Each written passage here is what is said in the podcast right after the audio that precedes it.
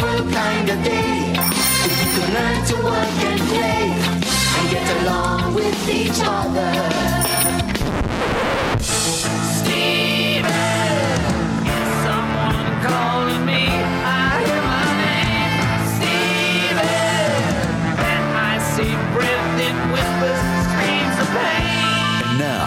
It's time for the Motor City Maniac, the wit from the Mid, the Great Lakes Grandmaster, the Motown Madman, the Mittens uh, Killer Kitten. We ran out of nicknames. You're listening to Louder with Crowder. Good day to you, listening, of course, all across Michigan, online, and we're so thrilled now, Anchorage, Alaska, of all places, has picked up this program. As always, the most disrespectful producer slash sidekick in radio, insubordinate fun dip Dan. Good morning, Alaska. Good morning, Ferndale. Good morning, Florida. No, Alaska is not morning; they get in the afternoon. Well, they might be. Listen to this again tomorrow morning on your recorder. There you go. Nudge, nudge, Anchorage, wink. Alaska, of all things. By the way, am I, I'm coming in a fine, right, on this microphone? Well, you're adequate. You still don't sound as good as I do. Of course, I never do. I never do. Fun dip. This is a busy week. Busy week. So we've got Hillary Clinton scandal surprise. Got Benjamin Netanyahu. Uh, he don't take no craps. And then we've got the LA. Our morning coffee hit in early this morning. You should have seen or heard the rush before we went on air. Poor, and then poor uh, Steven. LAPD shooting, and of course the uh, the Ferguson DOJ report. Before we get to anything, why is Eric Holder allowed to investigate anything other than himself? I mean, am I the only one who finds that incredibly ironic? It's just frustrating. It's like, what is he doing? Eric Holder, I'm going to make sure nobody else is doing any stuff they shouldn't be doing. Only me. Yeah, only me. Only black Ned. He looks like a photo negative of Ed Fland- uh, Ned Flanders. I've been saying it for years. Picture a photo. Take you take the photo negative of Ned Flanders to a dark room. It's Eric Holder. Anyway, that has not, nothing to do with substance. No- nothing substantive there. It's just an ad hominem. But uh, also, for those people who don't know, Funda, can we talk about your injury this week? Oh my gosh, yeah, that was horrible. oh wait, Which before we get to reminds me, I need to take some drugs. This is true. Well, that's our big guest today, Dr. Phyllis Boniface, who actually is there at U of M. Uh, Ann Arbor is a psychiatrist. She's an MD in neuropsychiatry, and she's going to come on to talk with us here in a half in half an hour. Yeah, about marijuana and its effects on the brain, because there's a lot of misinformation out there. And if states are going to be legalizing it, I'm not saying they shouldn't be able to. We're not necessarily having the constitutional argument, but there is a, a notable increase in usage among young people in the United States. Uh, the perception that it's harmless, and and that's important to discuss. So. I I think you'll uh, you'll love what she has to say. I'm I'm I'm looking forward to learning Fun Dip. Oh yeah. Well, really, if you want to learn about drugs, join a band and just watch your cohorts. Well, speaking of drugs, before we get into the news, you had a pretty serious scare this week. Oh man, we were at the di- there's a dinosaur exhibit, Discover the Dinosaurs, that was at Cobo Hall in Detroit, and uh, the previous day I had played laser tag with Ben, so I probably did something that day. But we're at the Discover the Dinosaurs exhibit. I'm walking around and my back is getting tighter and tighter and tighter. I'm like, oh my gosh. Had to sit down, tried to walk a little bit more. Eventually, it was so bad. I said, "Let's just get out of here. We'll go to go to dinner. Maybe sitting down at dinner, I'll be I'll feel better." Dinner didn't help. Went to the hospital after dinner, and uh, ended up at the hospital laying flat on my face. Oh, for a couple hours before they finally said, "Well, let's see if we can get you up and walk again." I'm like, "You haven't given me any medicine yet. How am I going to be better just from laying here?" So they got me up. I fell flat on the floor, and they said, maybe we should give you some medicine. So then they gave me an IV of uh, morphine. They gave me a Valium pill and a Toradol. And then 20 minutes later, they tried to get me to stand up again. That didn't work. About an hour after that, they, they got me standing up, sitting over into a chair, and then I watched uh, Downton Abbey on the little house. Okay, okay. Now we're getting off. But the good thing TV. is, but I no, start- no serious spinal damage. It was it was a, uh, a muscular spasm, right? Yeah, it must have been the muscles. So they didn't do an MRI. I wish they had because I'd love to know for sure. It's all this just six or seven doctors coming in, and they all looked like fetuses walking in. They were so damn young. Oh, I thought you meant they were bald. No, they were just ridiculously young. Well, you know what? I will tell you this: we're going to have Mark Rippetoe on next week, but um, that is a real problem when you just go into these hospitals. I mean, you know, I, I had a really pretty serious back scare. Yeah, uh, I- well, and, and having remembered hearing that, I, I texted you and I'm like, give me some advice, help. Right. Well, that's why we sent out a tweet. So I wanted to know because you know you had a lot of people praying for you out there on Twitter. Whether you uh, whether you believe in the big man upstairs or not, you know the sentiment should make you feel nice. I'll ad- I'll admit that I actually prayed a little myself just in case. Of course, I started off with like, "Hi, I don't know if you remember me. uh, I don't know if you're even there, but if you are, uh, could you could you lend a helping hand here?" Yeah. And so I didn't hear anything back from him, but I'm walking again, so maybe more he's than just ever- silent and helpful. more than ever, we'll have to get, you know, if you want, I can help you with this really basic stuff as far as strength training and getting those muscles working again. And um, we should start a fitness blog. We should start it, and you can get it up on. My, I'll give you access to my YouTube channel because I, I mean, I, you know, you have a few thousand people watching. It probably won't be like one of those million video views, but there are a lot of people out there who care about you, Fundip, and want to see you do well. So I'd love for them to be able to see your progress and support you. Oh, that'd be kind of cool. Yeah, Just ignore the anti-Semitic rants that appear under your That's just YouTube. I'm a fat Irishman. Yeah, it I like Jewish food. But, Yeah, you know. well, that, they, that's enough for them to hate you, apparently, which, by the way, leads us into Netanyahu. So I'll come back after uh, Dr. Phyllis Boniface and talk about my back incident because it ties into drugs, actually. Um, did you see Netanyahu's speech this week? I heard it on the radio, but I didn't get a chance to see it.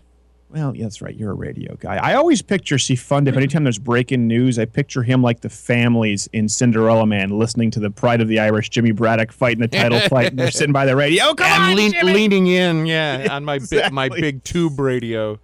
And Renee Zellweger, I don't want my children to hear it on the radio. And she just looks so weird now, Renee Zellweger. She was so cute. And now it's like, ah, you just can't yo yo your weight that much as a woman, I think, Yeah. and come out of it unscathed.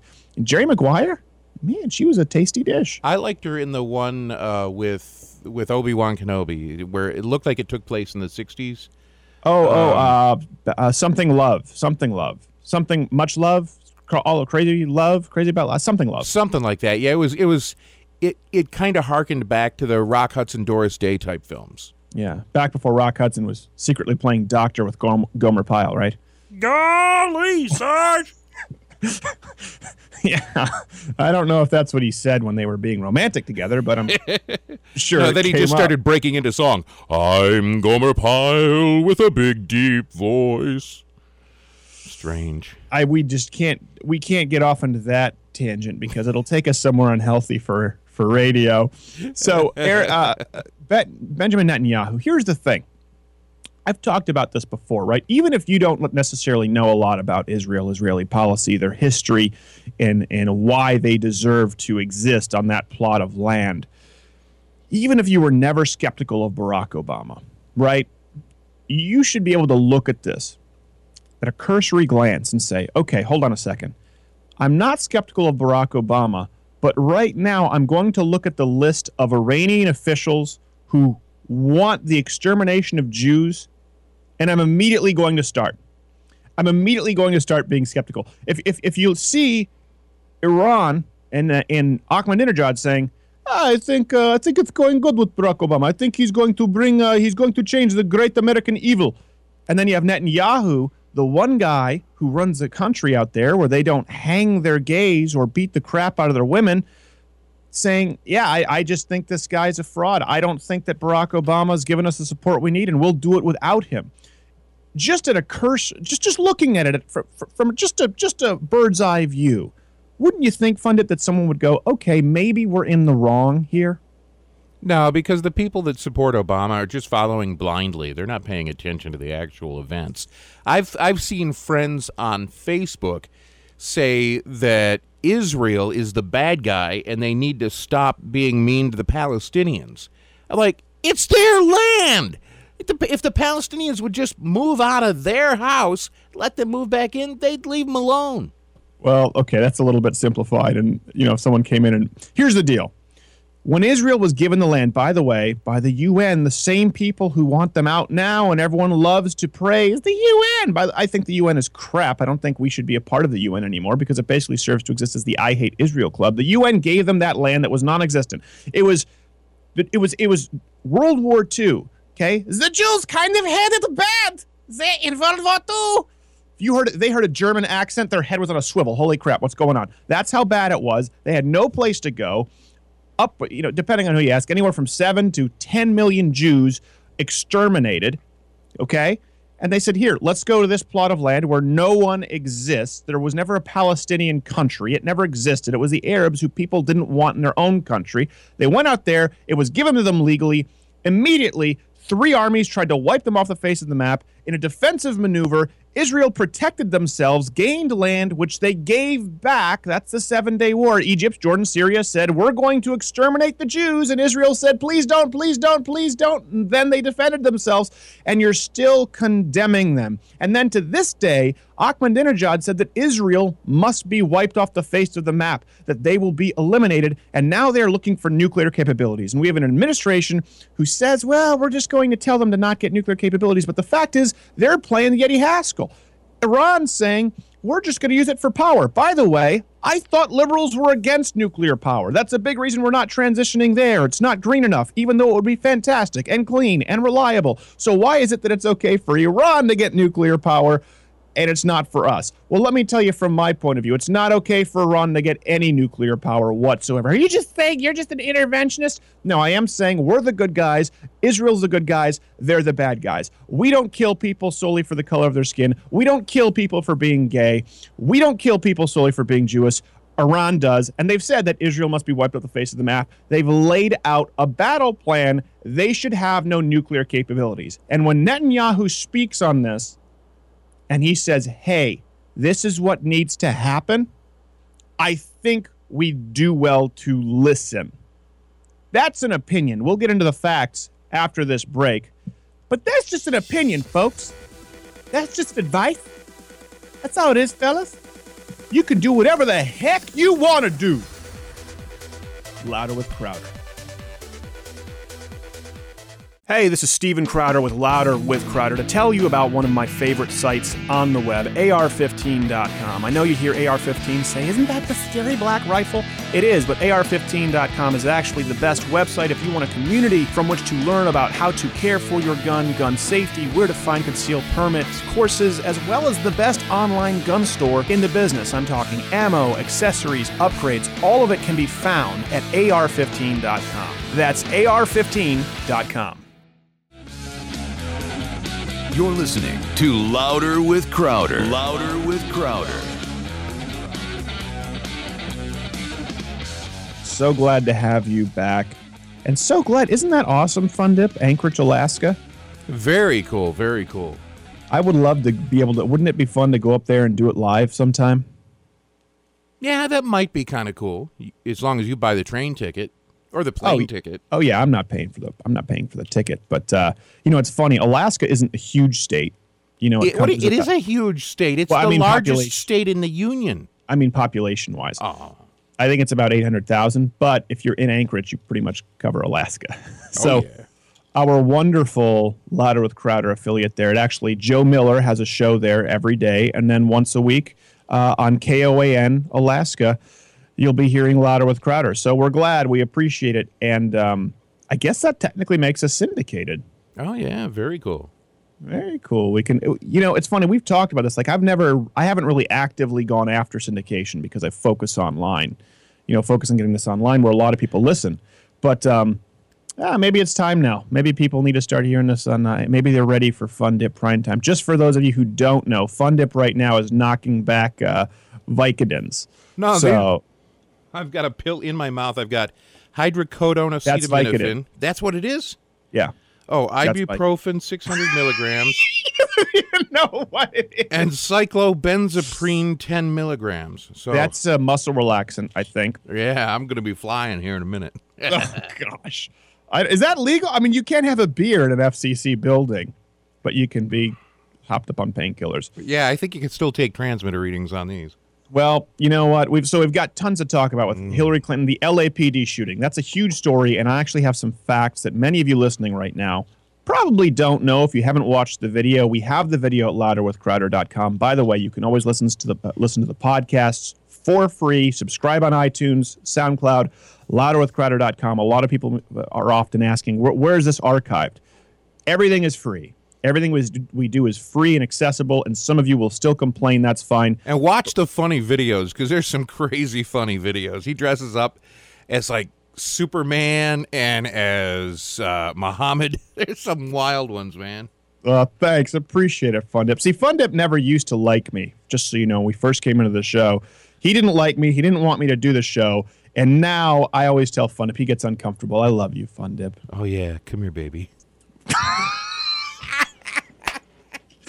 Now I who's do. uncomfortable? but you know, I, you know, I, I, I mean, I'm not just saying this in the Christian sense. You know, I love you, right? You know that I really do care. I mean, when you were in your, you know, I was texting. Oh I yeah. wanted to make sure if I okay. if I if I didn't think it was real, I wouldn't have been texting you while I'm laying in a hospital bed. and please always do. Honestly, if No, I don't want to be texting you from hospital beds often. No, but if ever you're there, you know, and something comes That was down. scary. Yeah, it was really scary. And actually, my mother-in-law really loves you too. She um, she texted me. Um, Have "What's I met your mother-in-law? No, you haven't met my mother-in-law, but she listens to the show, and she, Oh, uh, cool. she, you have met her. She came over to the studio one time. I think did I did I meet your your folks yet? I know I met your mom on the phone. You met my mom on the phone. She's great. Um, no, my mother-in-law came in before I ever had a show there at Wham. You know, she lived in Ann Arbor. Oh, And so okay. she with you, but she's a real sweetheart, Mrs. Uh, Miss Corzon, Sherry. We love you too. It's a big love fest today. But uh, yeah, it's it's it's one of those things where the hospitals. I, I'll talk about my incident after the break. We have to get to the guest at six thirty, Dr. Phyllis Boniface, and I know everyone is talking about Hillary Hillary Ferguson Netanyahu. We'll get back to that. Uh, but we do love to have very interesting guests on this show who might cover things. It's kind of NPR a little bit, but more entertaining with with with wiener jokes. You know, we we interview people who are qualified in their field and actually make for good radio. And Boniface is fantastic. And I'll tell you what, some of the things she she's on which she's educated me on marijuana were fascinating. She things talked that I into trying some. Yeah. Now she just talked to you into swallowing Vicodin like they're M and M's. I had no idea that this was Vicodin. This must be like the the medical name for it. Well, you know what's funny about that? That Vicodin, right? It's hydrocodone and acetaminophen. Acetaminophen is Tylenol. The more dangerous component, even in lower doses, is the Tylenol. oh that man. can really mess up your liver. If well, you take- Tylenol was really dangerous back in the '80s. what was it? Toxic or something? No, there was there was a big uh, Oh, Tylenol yeah, yeah, scare where somebody had put uh, poison in it. yeah, As a kid, I was I was scared to death of Tylenol for at least ten years. Yeah. That's a terrible branding fiasco. You know what else happened? Something similar to that was uh, a lot of people don't realize Schlitz beer was number one in the country for a long time till the 70s, where they had a contamination at their plant, and that was all it took, and Budweiser took them over. So you kind of always think Budweiser's always been the king of beers. It was actually Schlitz, and then they had a contamination. They tried to rebrand. They changed the formula. And it just never really worked. So now they've released it kind of in a retro can, and they say traditional Schlitz formula or Yeah. the 1960s formula. It just never worked. Sometimes people don't recover from that. You know, it was amazing that? New Coke, uh, that fiasco, that they survived that whole thing. Right. Which is funny though. You know what? Uh, I just got a tweet from a gentleman, uh, Bayer. You know, aspirin's been around forever, and it's the one thing that actually they say you should take every day. You know, a baby aspirin. It's actually good for you. Oh, I hadn't thought about that. Yeah, good for and your baby heart. aspirins actually don't taste bad. I don't know. I mean, it's just because they're small. Well, they're a little fruity flavor. They have like a fruit flavor added to them. Well, I hear that. That means we're going out for this half hour. So we are going to be back with our wonderful guest, Dr. Phyllis Boniface, to talk marijuana. We'll be back to discuss the LAPD shooting, Ferguson report, Hillary emails, and more about Netanyahu. All the news that matters and some that doesn't. Louder with Crowder. Stay tuned. If you're anything like me, you enjoy a good glass of wine, but finding the right kind can be a hassle, or maybe you want to buy a nice bottle as a gift but don't know where to start. That's where Simplified Wine comes in. Simplified Wine makes buying good wine simple. Just call 844 297 WINE, where a qualified sommelier will take your information budget, send you a curated list, and then wine straight to your door. It's just that simple. By the way, they also have a price match guarantee, so it's not only the easiest way to get great wine, but the least expensive. All you do is call Simplified Wine at 844 297 WINE. That's 844 297 WINE. Or don't like phone calls, you can just go to simplifiedwine.com and hit the Simplify button. Same thing, just digital.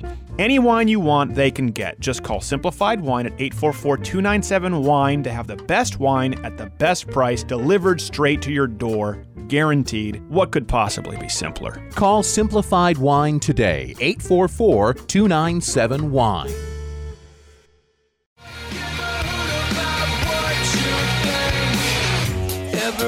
Likes to dance to a happy song. We are back louder with Crowder. I'm very excited about our next guest because we've had her on the show before, but only on YouTube, on the, the web show, I guess you can say. She caught a lot of flack, uh, a neuropsychiatrist, specialty. I, it's very specialized, very brilliant lady, Dr. Phyllis Boniface. Thank you so much for coming on the show. It's my pleasure, Stephen. Okay, so you kind of felt a little bit of the backlash of YouTube at that point. We did a video on marijuana, right, when it was legalized in Colorado, and sort of examined where you are in Ann Arbor, the decriminalization, and, and what happens legally, what are the ramifications. But I want to clarify something. In the video, I didn't say the government should be able to outlaw pot in every state. As a matter of fact, I, I take the libertarian stance. If pots want to legalize it, fine. The problem I had is all the people who say legalize all drugs, legalize pot. In order to get that passed, they generally aren't as forthcoming about the harms of marijuana. And I think if you're an adult and you want to harm your body, fine. But the people who are wanting to legalize it aren't taking on the responsibility of assisting in education. So that's what we had you on to do, which seems benign enough, right? For you to just say, hey, here are the ways pot might be bad for you. And people were furious. Did that surprise you? Not really. Uh, I've spoken at some forums before, and I know that there's a lot of pro marijuana people out there. And uh, I, I always find it instructive to read the comments and how people actually make their arguments. And people who are very pro marijuana and obviously heavy users, their their arguments kind of illustrate the points that we're trying to make. That it, it can cause problems and deficits in people's thinking. So uh, it's Exhibit A. Yes, exactly. Well, it's funny if you Google right now, you know, marijuana bad. The first searches that come up are people try and tell you marijuana's bad, but it's right-wing propaganda. So, first off, you yourself are a libertarian, right? That's correct, except in the area of drugs. Okay, except in the area of drugs. Um, and that's obviously because you would probably be more qualified than Sweet Cherry84 at yahoo.com commenting on YouTube. Uh, so I will tell you this being raised as a millennial, really, in my generation, we're raised to think it's benign, it's less harmful than alcohol, right? That it's, it's, it's one of those things people used to think was bad and it's not anymore. Have you noticed that being a trend right now with young people where they're growing up just thinking, ah, it's like smoking a cigarette? Absolutely. I think there's a greater perception that it's kind of a harmless pleasure. Right. And a lot of the young people that I treat in my practice, they're high school students or college students, and they feel it's like having a beer or two. And they actually don't they don't drink as much as they smoke pot now. They, that's what they do. Uh, when they go to a party on weekends, they smoke marijuana. And so I think there's a decreased perception of risk and an increasing uh, uh, embracing that that's part of their culture. Yeah. Yeah, it makes a lot of sense. You know, I was raised in, in Montreal where it's basically less than a speeding ticket. And this is entirely anecdotal. I cannot point you to one of my friends. It was very common, but a huge portion of, of, I wouldn't say close friends, people I hung out with smoked pot. Every single one of them had some kind of a change in their personality or their psychological behavior by the end of high school. Uh, and I don't know if I, that's just me as a as a dummy looking at my friend going, "Yeah, you were pretty smart in middle school, and now you're an idiot." Is is there some actual neurology there that would that would back that up? Well, absolutely. I, I, would say in the scientific world, they always say, you know, the plural of anecdote is not data, but right. we really do have data to support your observations uh, that a lot of your friends who maybe started out with promise didn't end up with their full potential. And that's the real concern here. Um, because we're talking about millions of, of young people who are using regularly, and I define regular use as just once a week. Okay. And and chillingly, uh, the Monitoring the Future study here at U of M shows that six and a half percent or more of high school st- uh, students are using it daily, not just weekly. Okay. So, you know, we're looking at huge swaths of the population, not just a few friends. Uh, it's becoming the accepted norm. Right. Now, okay, so you're talking about people who are teenagers, right, in high school. Um, to be fair, if you're a healthy adult, let's say, with no history of psychosis or mental disorder, if a healthy adult were to smoke every now and then, let's say in their own house, I'm not endorsing this, I don't do it, so please hold your, your, your letters. It would be relatively harmless in comparison to the developing brain, right? Well, I would say that youth in uh, youth, and again, we have to define youth. A lot of the studies that have been done prospectively have been 18 and under, okay. but it's clear that the brain doesn't finish uh, wiring itself till about 24 or 25. So a lot of the studies now are continuing that, that observational study up until those age groups. So, I mean, it's speculation to say that people over the age of, you know, brain maturation have no deficits. The patients that I see, of course, they have psychiatric illnesses, they have anxiety or mood disorders, and a little bit of marijuana completely, you know, throws them into uh, uh, uh, a relapse. So um, mine is not the typical population. Right. You know, I, I, do have friends, unfortunately, professionals who, even physicians, who smoke marijuana. And all I can say is, uh, you know, I, I, can see subtle changes in their behavior when they're using versus when they're not, but they clearly function at a high level. Um, so sure we have to define also, you know, when we look at IQ problems, and we'll talk a little bit more specifically about that. You know, if you start off with an IQ of 137 and you lose seven or eight IQ points, you're still, you know, highly functional. You know, versus the bell curve of the population, you know, when they lose seven or eight IQ points, they go from average to low average, and that's enormously consequential. So again, it depends on the user. I guess I, you know, I didn't even really think about that when you look at the bell curve. I um I took those online IQ tests because I wanted to become a member of Mensa, only to do a hidden camera video with Mensa where I would go in and just be like, "Hey, what if what if everyone's right? What if we're all really just jackasses who are self-important?" and I think I was shy by like by like a couple points. Uh, so maybe it'll have the reverse effect. If I just smoke a doobie, I can join Mensa. Thank you. You've convinced me, Dr. Boniface. I don't think anybody can afford any a few IQ points off their top. All right. Well, let's get more into that after the break here, if you can stay with us and uh, talk about specifically how it might affect IQ and brain development. This is fascinating stuff. Dr. Boniface, Louder with Crowder. We'll be right back. You're listening to Louder with Crowder. Louder with Crowder. Louder with Crowder.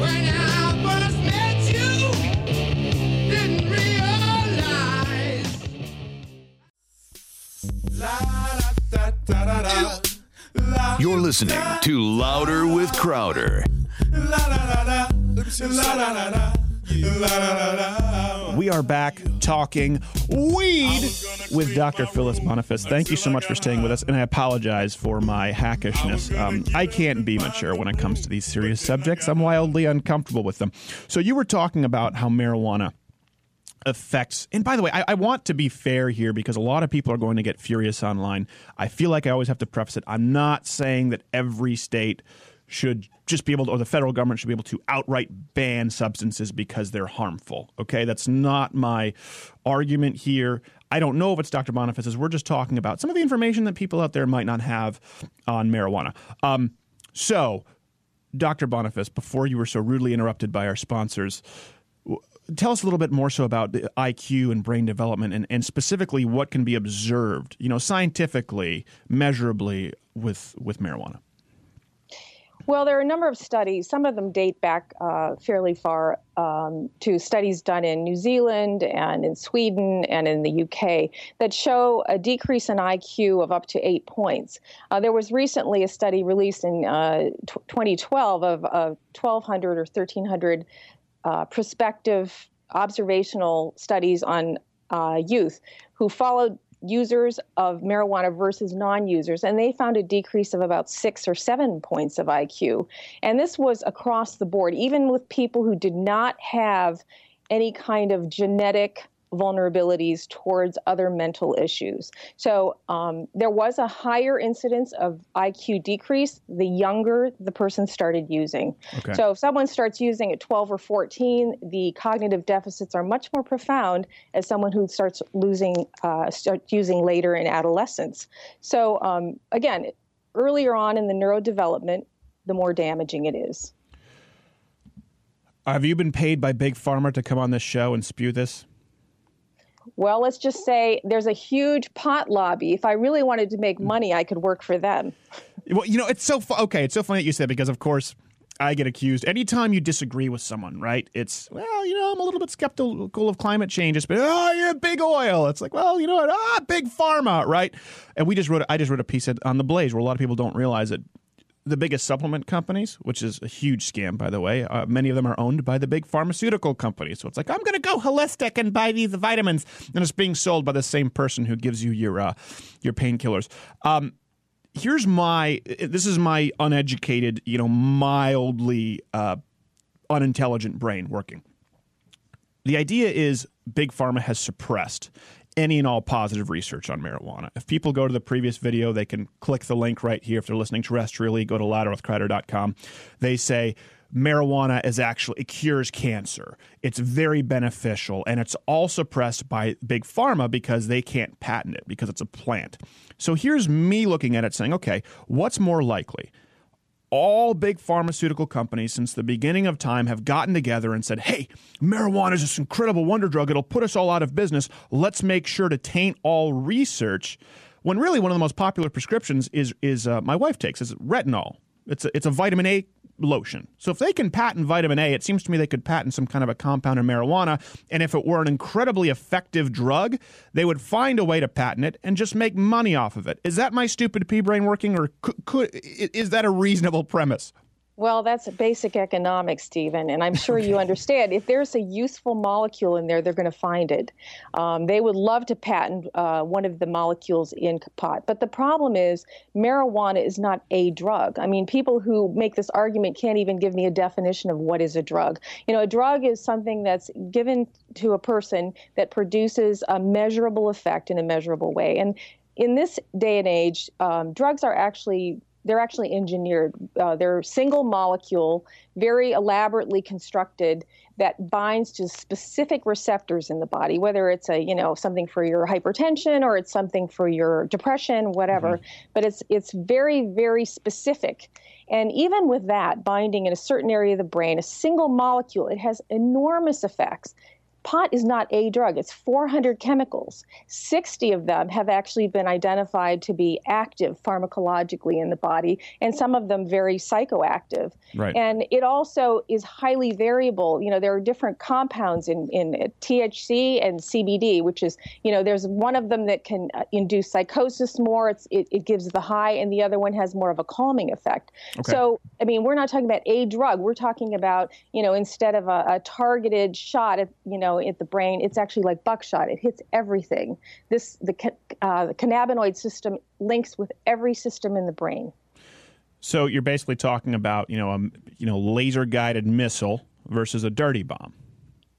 I guess that that would be an analogy. Yeah. Okay. Well, it's just it's my, again, it's this is my my moderately intelligent uh, analogy. Who's trying to understand the science of it, and, and and the thing that really bothers me, and this this has got to frustrate you as a libertarian, right? I have never once seen, and I am more of a libertarian too. I mean, I think I'm more libertarian on the idea of the drug war than than you are, but I don't work in it. The idea that these people who go out who want to legalize drugs and they completely absolve themselves of the response. They say, "Well, it's bad for you, but you know what? People should be able to put what they want in their body." I agree. But if you're the one who's pushing for it to be legalized, and in order for it to be legalized, you have to present some logical fallacies, like it's recognized medicine um, or it's relatively harmless. I've never once seen a pro legalization publication, libertarian publication, also publish a, a piece saying, hey, here are the harms that come with marijuana. don't you think it's their personal responsibility to do that if they're going to be telling people to light up? Well, I find it deeply ironic. I, think libertarianism is based on self reliance and taking responsibility for one's actions. And I don't see anything more irresponsible than leashing something into society that will actually cause damage and impair people's ability to be responsible for themselves. Um, you know, we have a vast social net in this in this country, and I, I can tell you from experience, I've seen many people in the last 28 years who are smoking marijuana. Their parents are di- on disability because they have drug abuse. They're both smoking marijuana. Now, the children, we have three generations of people on disability living in the same home who are incapable of taking care of themselves. Now, that may be the extreme, but Sure. you know, we have to look at the fact that, you know, if people don't function well, society is going to end up having to take responsibility for them. And that's antithetical to most libertarians. Wow, I see how you tied that back there intellectually. Very well done, Doc. Um, what about the people who just say everything you're saying right now is nothing new? It's just reefer madness, and you're just trying to scare people. Yeah. Well, reefer madness is propaganda. I'm trying to tell people about something scientific. You know, I, I find it interesting that most of my leftist friends, you know, they, they're big on evolution, you know, and I always present the argument, well, you know, our brains developed evolutionarily very, very specifically to do certain tasks over thousands and thousands of years. And now we're going to, you know, we're going to basically take a monkey wrench to, you know, our, our evolutionary advantage in terms of our ability to function as human beings. Well, okay. Quick question there, because this is uh, something I saw a lot of on the last video. The pro pot people, who are, by the way, vastly outnumber the the anti pots, anti pot doctors like yourself on YouTube. Who'd have thought? They say, well, actually, the human body, you know, these can- cannabinoid receptors, cannabinoid, I don't know how to pronounce it, receptors, um, they were designed for things like marijuana, and our bodies were designed to process it, and it's a natural substance that our body expects. Is there any, is there any truth to that? Honestly, Well, it's actually opposite of that. I mean, we have these receptors, or else the marijuana would have no effect. If we didn't have a receptor, you wouldn't get a high off of it. So, uh, but that system is there for a reason. And I always say, don't mess with Mother Nature like that, because that system is, like I said, interlinked with everything mood regulation, cognitive function, uh, impulsivity. Uh, judgment, all of these things that are higher functions that are required for you know our behavior in in the, in the world, and and we're doing something that will alter all of those systems in an unknown, uncontrolled way. So uh, there's the danger. okay, but what? So, but they would say, well, why do we have those receptors if we weren't designed to Well, ingest cannabis? Well, the cannabinoid system is interesting. It actually is part of the stress response system of the brain. Okay. So, uh, cannabinoid system, when it's elevated, can suppress the stress response. However, you can't do that willy nilly. Um, you know, if you do that, you're going to actually change how the brain processes information and behavior. So, you know, if you were to want to tap into that system, you certainly wouldn't do it in this way. You Right. would do it again in a targeted way. Um, the stress response is critical for the for our behaviors. Right. Well, okay. So that's that's fascinating. So I, I'm trying to get my head around that because we do have that system, right, that processes it. Would it sort of be like saying, okay, you know, you have dopamine receptors. It doesn't mean that you should go out and smoke crack, even though that actively, you know, reacts with dopamine receptors. It's not the right way to use them. Exactly. I call it a hijacking of the system. Okay. You know, you're taking a biological system that's there and has a homeostasis, and you're you're you're tapping into it and altering it in what we call a non-physiologic way, which means it is causing that system to, you know, change the complete balance, put out too much of something or too little of something, Mm-hmm. and change the regulation. So okay. that's the problem. So you don't smoke crack, do you, Doc? No, I don't. okay. I, and unfortunately, anyone who smokes crack's usually going back to it at some point. So oh, yeah. that's definitely a cul-de-sac evolutionarily. Well, I'm just saying because you know the the people on YouTube, the qualified medical professionals on YouTube, uh, do believe that you smoke crack. That's the only way you could possibly be uh, critical of marijuana. So I, I just wanted to clarify that for our listeners. Thank you. I wasn't sure. Um, it, it- it's it's funny that we talk about this, and then and we'll we'll bring you on after the break because I want to get into comparing maybe marijuana versus some other drugs specifically. Uh, you know, what, actually, I guess we can get into that now, and then we'll come back to sort of the social ramifications.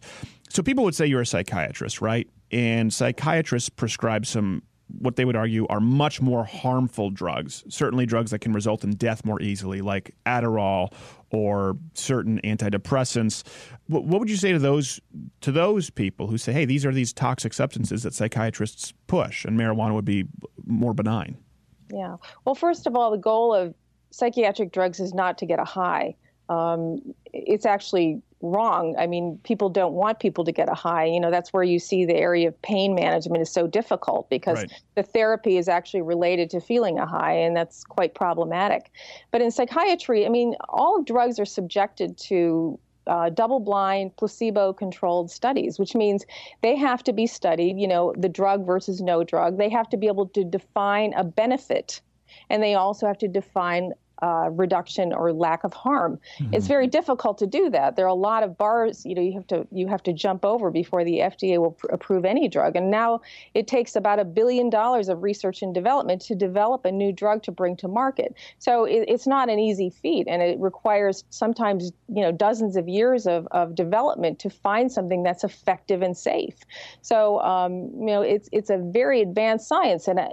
You know, in my practice, I do prescribe drugs, but I always start with, uh, you know, do what's in the best interest of the patient, which means do no harm. We try to get people to manage stress in their life, you know, get rid of drugs and alcohol, exercise, take care of themselves. I mean, that's always the starting point. We don't always prescribe drugs. Right. It sounds far too reasonable for the land of the internet right now, but we'll bring you back after the break and uh, talk a little bit more about pot. Dr. Boniface Louder with Crowder. Stay tuned. You're listening to Louder with Crowder. Louder with Crowder. Nightfall will be coming soon. Oh my my, oh hell yes. Hey, this is Steven Crowder with Louder with Crowder to tell you about one of my favorite sites on the web, AR15.com. I know you hear AR15 say, isn't that the scary black rifle? It is, but AR15.com is actually the best website if you want a community from which to learn about how to care for your gun, gun safety, where to find concealed permits, courses, as well as the best online gun store in the business. I'm talking ammo, accessories, upgrades, all of it can be found at AR15.com. That's AR15.com back with uh, paid off by big oil. Uh, of course, Dr. Boniface uh, specializes in neuropsychiatry, talking about pot, your brain on pot, and um, fascinating stuff. So, Dr. Boniface, before we left, we were talking about you know drugs in, in psychiatry and, and, and how psychiatrists or at least listen let's be honest a lot of psychi- psychiatrists do push drugs as a first line and, and it's it's not right and it's it's a rare case. It's an exception to the rule. But let's also talk about while we're discussing exceptions to the rule you know this idea right now that marijuana is non-addictive and it's certainly less addictive than something like alcohol which is legal how do you argue against that Well, I mean, as far as non addictivity, I mean, studies have shown one in 10 people who smoke pot become addicted to it. And if you started earlier in life, meaning in your teens, it's about one in six. You know, 30% of people who use pot go on to use other drugs. And that's not a small number. Right. You know, uh, 50% of all addictions to rehab, and I do work in the drug addiction area too, um, uh, people started with pot use. And interestingly, 90% of those people started it in their teen years. So again, earlier exposure increases the risk of addiction vastly. So, Thirty percent. You said thirty percent of pot users go on to use another drug. that's correct. Now, what about people who would argue that has nothing to do with the drug? It has to do with the type of personality who might gravitate toward pot. Generally, the personality who's arguing that point in the first place. Yeah. Well, we know there are genetic uh, predispositions to addiction. we think it has something to do with the dopamine system and the genetics that are inherited from your parents. So many people have a genetic vulnerability, but um, for example, there's also a genetic ver- uh, vulnerability to mental illness with use of marijuana. And um, again, we, we've been working out the genetics of that, but the issue is that a large swath of the population, 25 or 30 percent, are highly vulnerable, and they actually know this. There's a specific gene, the the COMT gene, it's called. It has to do with dopamine regulation in the brain. 25 to 30% of the population has the variation that makes them intensely vulnerable to addiction or mental illness. Now, is that a risk we're willing to run as a population in terms of public health? Well, let me ask you this because you say so 30%, and then your numbers were about 25 to 30% of people have a vulnerability toward addiction. Do you do we have any numbers as far as uh, what the percentages of people who drink alcohol who either become addicted or go on to harder drugs? Yeah, it's less than that. And also, I want to define the difference between alcohol. This always comes up. You, you are at the ready with these answers. I'm playing, you know, I'm, Well, I'm I- trying to stump you here. You know, it, it's because these are questions people ask me in my office every day. You know, Okay. a lot of people are struggling with, you know, substance abuse. Um, alcohol is actually metabolized by the body. You know, your liver has enzymes that break down alcohol. It's been developed, you know, through again thousands of years of evolution. You know, this enzyme varies in different genetic groups. You know, Europeans break down alcohol much more quickly than Asians and American Indians.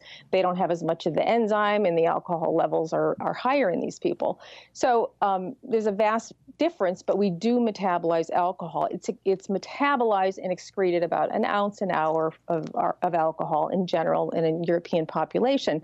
Marijuana is not excreted in that way. It's not excreted, period. It's not metabolized. It has to be taken out of the body like a toxin because it's it's uh, lipid soluble. It gets into the central nervous system and it sticks there. You know, it takes five to seven days to eliminate the marijuana that's in a single cigarette. And so, if you smoke once a week, basically, uh, THC is in your brain exerting a pharmacologic effect all week, even though you're not high. And this is the problem. It's what we call a depot drug. so, um, if you smoke every day, it takes 90 days to eliminate all the metabolites of, of THC. And that is a, an amazing amount of time. It's a very, very long half life drug. Right. So you mentioned I'm trying to go back to some of these numbers about people who have a proclivity toward addiction. Well, w- one thing that interested me was remember the big bath salt scare? Remember Yes. that? People were eating everyone's faces off and stuff. It was after the chimpanzee on red wine and Xanax scare, which was the funniest of the scares. But um, so the bath salt scare, I remember when I actually read up on it. You didn't hear about this in the news a lot. The only drug they tested positive for was marijuana. Yeah, and actually, the you know a lot of the mass crime spree people were heavy marijuana users in their youth and did test positive. Right. Now, and now correlation doesn't equal causation. People that's the buzz phrase people throw around online and sometimes it's correct, sometimes it's not. So, you know, not everyone who smokes marijuana obviously is going to be a, a, a go on a crime spree. But is there any kind of data there that would that would suggest some kind of a correlation maybe with someone who I mean? How could marijuana trigger someone to bite someone's face off? Let's put it that way. Okay, well, I don't know the details of that case, but let's just put it in the context of what we know about the effect of cannabis on psychosis, for Sure. example. We can argue that all of these people who commit these horrible crimes, they're psychotic. I mean, Right. they're not in touch with reality. You know, there are many studies that have taken place over the last 30 years that show an increased incidence of psychotic illnesses in people who start using marijuana early in life. You know, it's, it increases the incidence of uh, psychosis by about two to three times uh, over a lifetime. Really? It also it reduces the amount of time to the first psychotic episode in someone who has schizophrenia, and that's not a small thing. You know, schizophrenia usually presents between the ages of 17 and 25 when the brain's fully matured, and I interesting. thought, I thought it usually presented itself in a raincoat in an alleyway, but continue. anyway, um, when you reduce the age of onset, meaning instead of at age 20, someone will start showing um, symptoms at age 17 instead. So again, Okay. these are people who have the genetic predisposition. They follow them, you know, uh, through their lifetime, and they find the age of onset is much, much younger. And the first episodes of psychosis, people are extremely vulnerable to doing violent things. The incidence of suicide and homicide and things like that is much, much higher in those initial episodes of psychosis. So here we are, you know, introducing a drug that may change the age of psychosis, reduce the age, and, and increase the vulnerability to that. So um, that's not something to take lightly. No, it's not something to take lightly. But I do think there are a lot of people out there. you know, and I will say, listen, I'm just honest. This is the only issue I would say. You know, I'm, I'm pro life, I'm pro limited government. I'm not a big tax guy. People know that. This is the one issue where I go back and forth. Um, I think it really does come down to states' rights. But I do think you'll have a large contingency of people who say all of those things are true, but they also acknowledge heroin's bad and it should be legal anyway. And a big example they point to, of course, you know, is Portugal because they want to end the drug war. And I agree, the drug war has been relatively inefficient. But they say, you know, look at Portugal, they saved all this money in the drug war. But what I think a lot of people and a lot of libertarians, which you are, again, by the way, um, don't point to is that Portugal has an immense public rehabilitation program. That's in, I mean, it's entirely socialized, um, which would indicate that they've had increased usage and addiction problems. So when people make the argument economically, right, that everything you've just said is true, but it's still not the government's role to go in and tell someone that they can't do that to their body. Where do you line up on that as a libertarian, but also a doctor? And again, I think it comes back to personal responsibility. Um, are you going to expose people? And again, you know, libertarians assume that people can make rational decisions. They they rely on reason to guide their behavior, and yet they're going to introduce something into society that we know will be used by young people. You know, by example, even if we say they shouldn't be used by people under the age of 21, it will be if their parents are using it. People learn by example. That it will actually damage the brains of the generations coming up. Now, what kind of free society can we have? You know, let me just be devil's advocate here. We're going to reduce the IQ seven to eight points of, of you know, maybe 30% of the population, and we're going to be able to have a functional republic. Do you really think it would reduce the general IQ of the public or only those with a proclivity toward problems with marijuana? Well, actually, the cognitive deficits are not just in the people who have Oh, really? uh, a predisposition.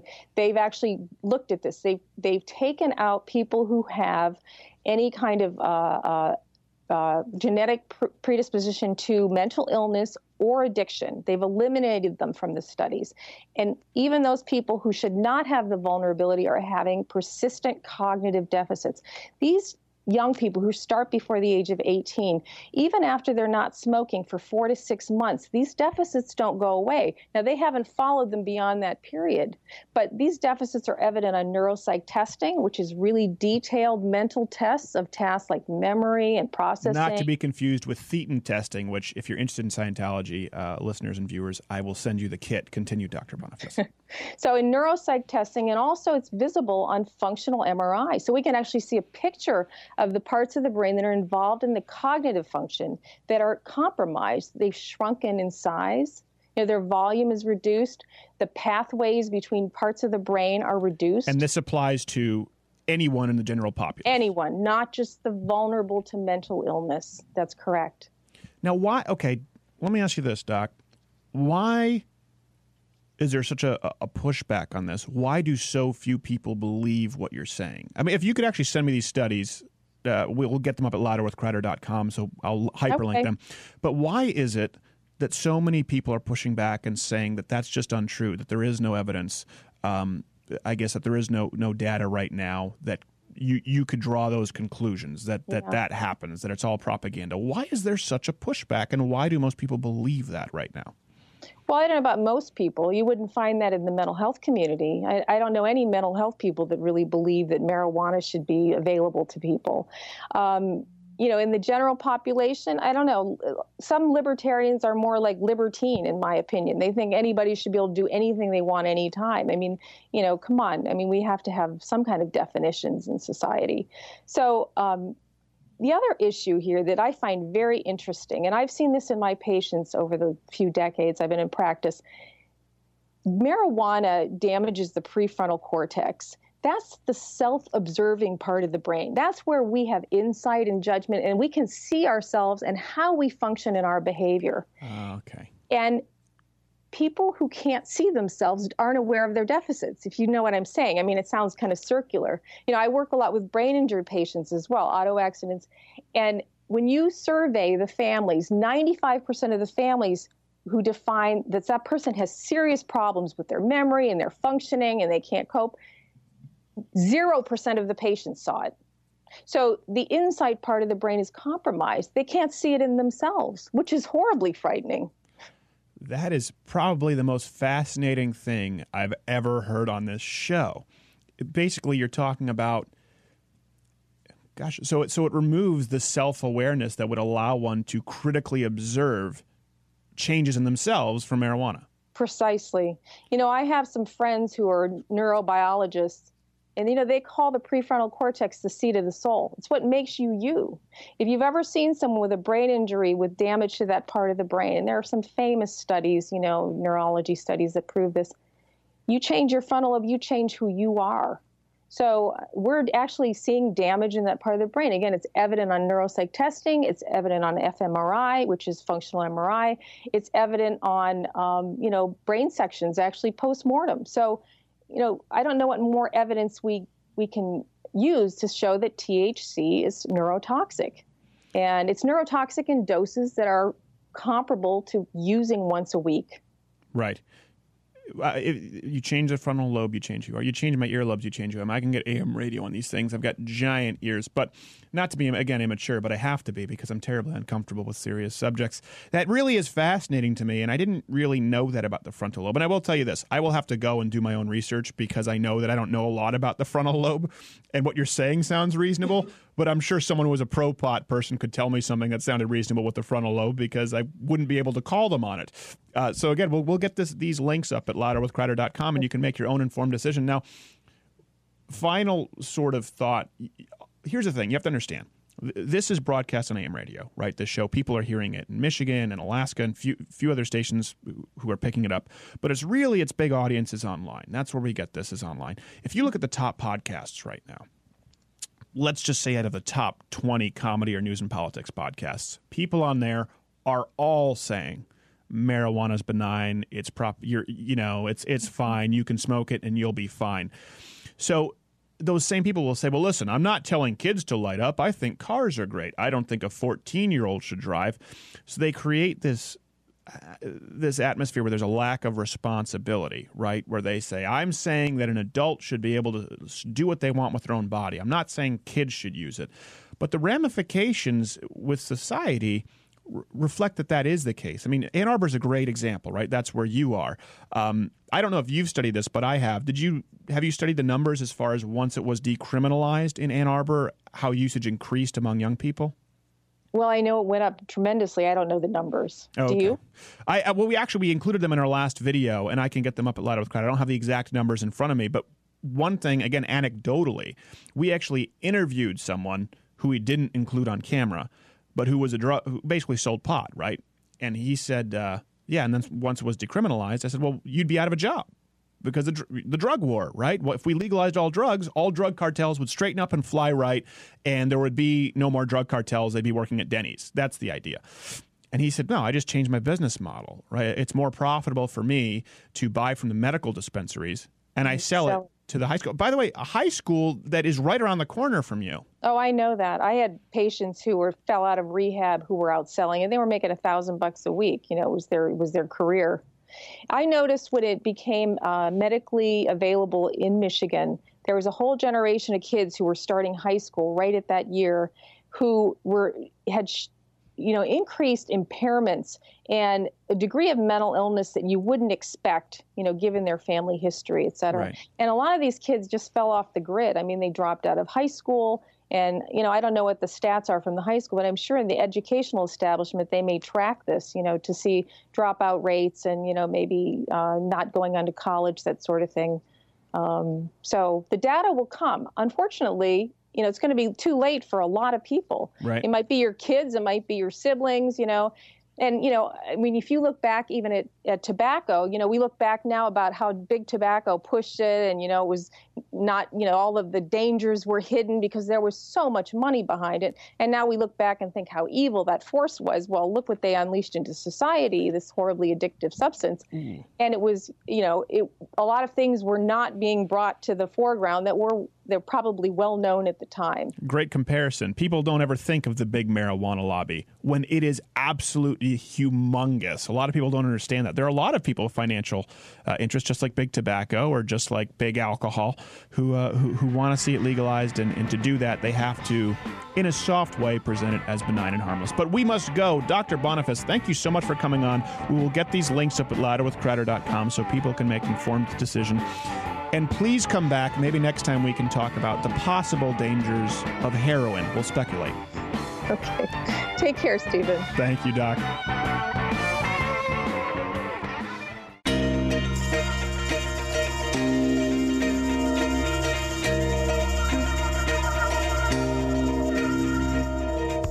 You're listening to Louder with Crowder. Louder with Crowder. Wow. How fascinating was that? Dr. Boniface. That was awesome. Think about that. The fact, the thing that was amazing to me is that marijuana affects the frontal lobe, which is directly your, it's basically your center of self awareness. So everyone who's going, I smoke, I smoke every day, I'm totally fine. They really believe it because of their frontal, lo- their fronter, their frontal lobe is all messed up. Yeah. They- They feel more self aware but aren't actually. Well, it's like a lot of people, they think, like, pot actually makes me smarter. No, you only think you're smarter. It's like people who think, oh, alcohol makes me more charming. No, it just makes you talk more and people think you're an idiot. Yeah, nobody likes you. I, I even when I'm completely sober, I know nobody likes me, so it oh. works out just fine. Everyone loves the fun dip. You know, you got to be more positive. You'll live longer and won't get as many back spasms. But see, the beautiful thing about being a pessimist and a negative, cranky old man is that when good things happen, they're a pleasant surprise. If you think good things are happen, or, or plan on them, expect them, and then sometimes they don't happen, then you're always disappointed. So I always think the worst is going to happen, and then something decent happens, and I'm like, oh, sweet. Yeah, but there's also the fact that because you think in a negative way, you're more likely to cause bad things to happen for yourself as opposed to positive things. Hmm. Fascinating, Captain. It's true. It's true. You gravitate toward your mindset. I mean, think about it. If you approach something with a negative mindset, you probably won't put in your all to accomplish it because you think it's not going to work anyway. Hmm. I can see that sort of, yeah. I will tell you this some of my greatest accomplishments came, and nothing special, obviously, we are talking about me here, but came when I was completely naive and just did it. Oh yeah, well that's how it was with me too. When I first got into radio, I was like, I can conquer the universe, yeah! And then I started working in Rogers City, making ten grand a year, and living upstairs from the production studio. Well, I'll say that to Jared because Jer- Jared doesn't think uh, I pay him a lot, but he's banking more than 10 grand a year, so we're pretty happy about that. Anyway, we'll be right back with uh, with Crowder. We'll be talking more scandals of the week. I'ma do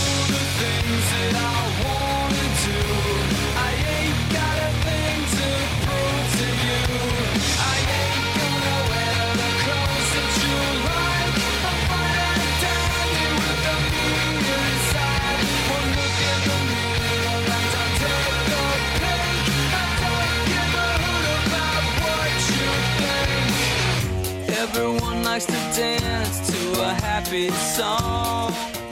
Everyone does love to dance to a happy song. If you don't dance to happy songs, you're disgusting. We don't want you. We don't want you. I don't love you. You can dance if you want to. You can leave your friends behind, but if your friends don't dance, they're no friend of mine. You? I love how Fundip points with the Harrison Ford finger. You're no friend of mine. Yeah, no friend of mine. Speaking, did you say Harrison Ford? Yeah. Oh, well wishes out to him. I hope he's doing okay after that crash. Apparently he's fine. That scared the heck out of me when Kathy shouted from the other room last night, Harrison Ford was in a plane crash. I'm like, I, I don't want to deal with that right now. I, That's right. I'm After emotionally exhausted after after Leonard Nimoy. Yeah, I was gonna say Nimoy and, and Han Solo in one week. Oh you'd my gosh. be worried about you and your Fri- back. Friday when when they announced that Leonard Nimoy had passed away, I was so distracted that as I was assembling my newscast, I accidentally forget forgot to hit mute and had my voice show up twice. So I'm talking next to myself on the air. I'm like, I hit the wrong button because I was so distracted. By Harrison Ford? No, the Nimoy death. Oh, okay. I was trying to. I, I was trying to follow. It was very difficult when you start going off into the the, the nerd territory. Nerd tangents. Yeah, yeah. Yeah. Um. Okay. So, by the way, you saw this week's episode of the Goldbergs, right? Oh, outstanding yet again. I Great lo- show. I love that show. I, I mean, if we can only get you know a few hundred people, even extra people, to watch the Goldbergs, because I know out of the you know thousands listening and uh, hearing this in Michigan, Alaska, online, they're not all going to go out and watch the Goldbergs. It is such a great show. It leaves you feeling better for having watched it. yeah, if which you, is if you don't watch it, you're a moron. pretty much, pretty much. You're more of you know what? It's just it's really a good comedy show. The way I sort of describe it, it's sort of like the Wonder Years meets Ma- uh, Malcolm in the Middle. It's you know it's it's a a single camera sitcom, but you don't feel screwed like you do at the end of all the Wonder Years. Oh yeah, because those always ended on such a down note, like Empire. Yeah. Kevin Arnold would, you know, oh, he doesn't get the girl, the bully rubs dirt in his face, and he fails the test. Like that was how every episode of the Wonder Years ended to the point where I just said, I can't, I'm not watching this anymore. Yeah, it was really sad and depressing. Right. Whereas the Goldbergs is there are challenges, and nearly every episode, listen, it's pretty predictable. There's a formula, but by the end of the episode, they solve the problems and they realize that their problems can be solved through family. It's always a pro family message.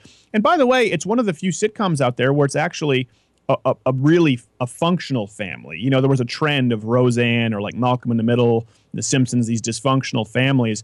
That's not really the case with the Goldbergs. They give the appearance of dysfunction, like when their neighbors see them hollering at each other or calling their kids morons and stuff, but they do it with such love and conviction.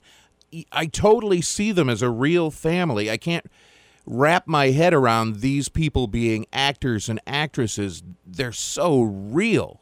Yeah. And by the way, for those of you who don't know, it's comes it comes from Happy Madison uh, Productions, which is owned and run by Adam Sandler. The and very uh, first Happy Madison thing I've ever actually liked. Right. Well, they're all, they're all conservatives though, so and you can kind of see that in the show. Set during a Reagan era, any other show, right? If it were set during the Reagan era, they'd be taking pot shots.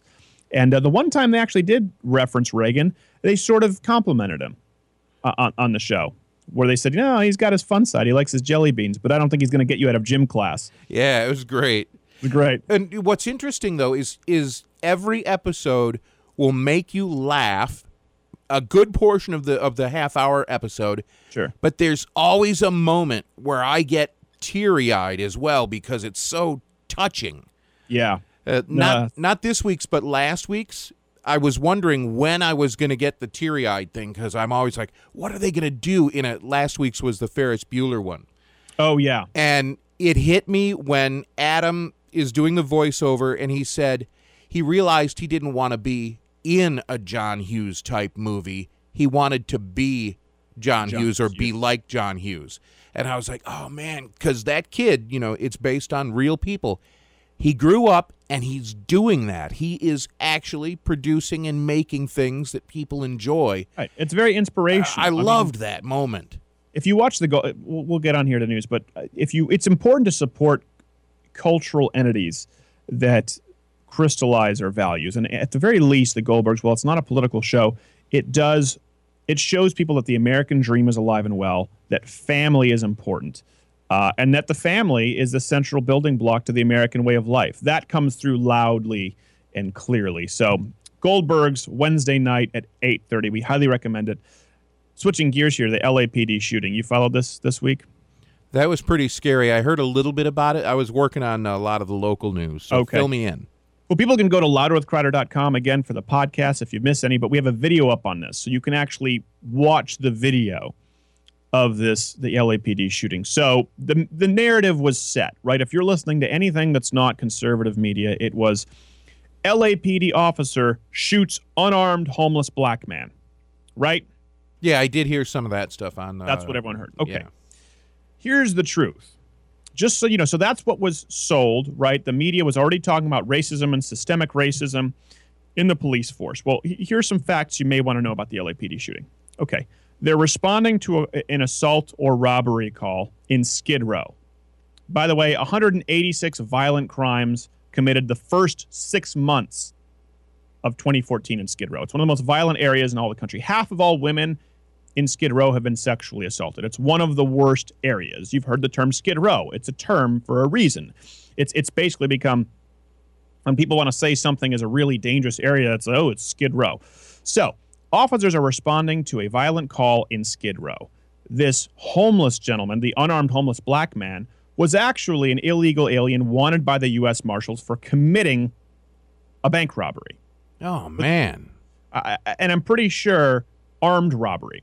So this is the guy's history.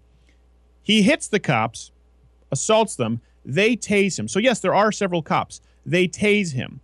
Doesn't matter. He gets back up and swings as hard as he can on the cops.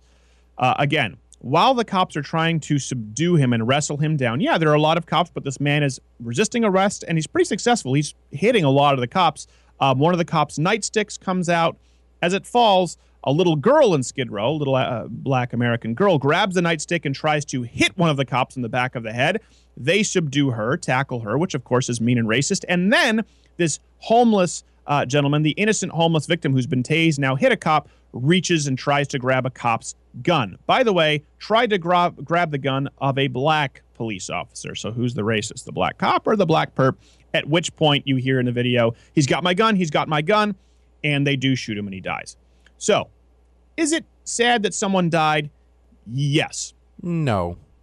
No. Okay. Not this not this guy. okay. I. I'm going to be honest. No. Well, well, how do you, how do you hit a cop and reach for his gun and expect to live? I don't think I would expect to live. And and you know, I can't imagine swinging on a cop. I can't imagine reaching for a cop's firearm. I can't imagine using any other term than "sir" for a police officer.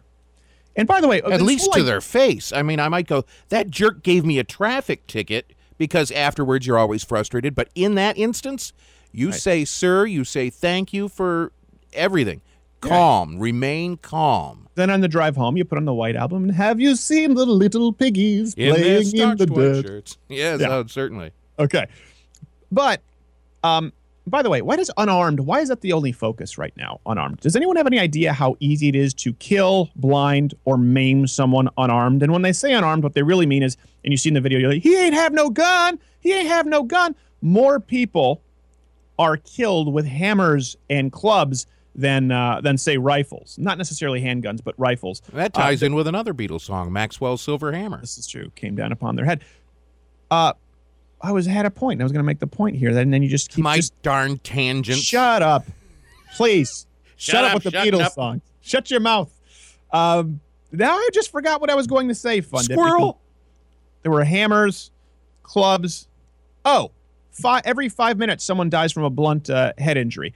So someone takes a your nightstick and is trying to hit you. the- So they're in Skid Row, one of the most dangerous areas in America, surrounded by people who want them dead. One of them picks up his nightstick and is about to hit the officer, and this guy reaches for a cop's gun. If a cop is not allowed to shoot in self defense in that instance, I can't imagine one where it would be appropriate.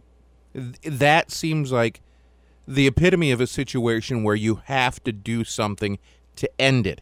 And and that's what the police officer did. He did what he could to end the situation, to Right. stop it. So what does the media do? They pick the narrative unarmed. That's highlighted. Unarmed black man dead. Now, they don't include unarmed black man assaults and reaches for gun of black officer. Do you see how that changes that story entirely? And by the way, you could still fit that in a headline. They oh, choose Oh, yeah. not to. Unarmed black man shot by LAPD. Well, 17% of the LAPD are black. And if you go go to louderwithcrowder.com and watch this video, I will tell you something. I feel so bad for this officer. He's a black officer. Apparently, I'm, I, I don't have all the research in.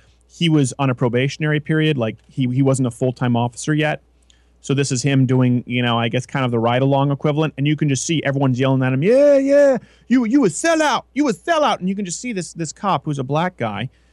You can just see in his face it's he just knows this is not going to be a good situation and i'm sure he's conflicted. Listen he didn't become a cop because he hates black americans. He became a cop probably because he grew up in a community like this and he wanted to serve them. He wanted to help better his community and instead these people who are assaulting him crap all over him and tell him he's a sellout. I honestly my, my heart goes out for this to, to, to this guy you, i feel genuinely bad for the black cop involved in this because he's going to have to put his family under security watch. You know, I mean, you know, black cops in Detroit, they have a target on their back.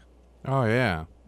Their whole life changes with a situation like that. Even just being on the force, their whole life is is altered permanently. Yeah.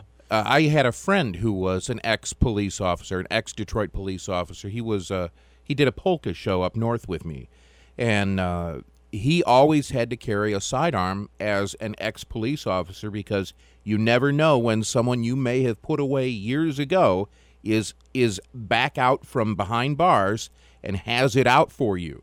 You've Right. got to protect yourself, and that's what you do. Well, that's the thing. You know, if you're if you're a black American who's a cop and you're still living in a black community, I mean, any gangbanger that you've put away could be a De Niro Cape Fear situation where they're sitting on your fence, you know, playing the legal game.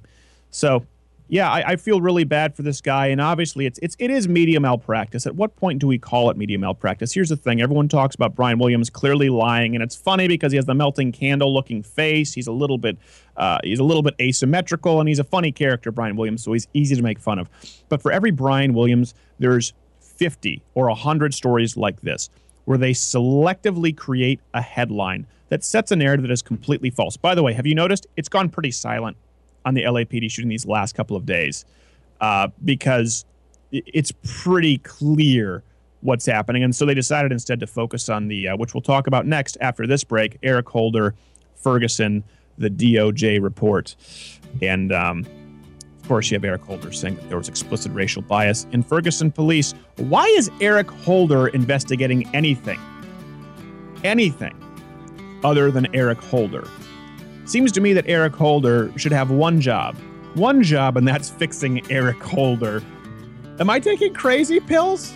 I don't know. You can tell me. Tweet me at S Crowder. We'll be back after this break.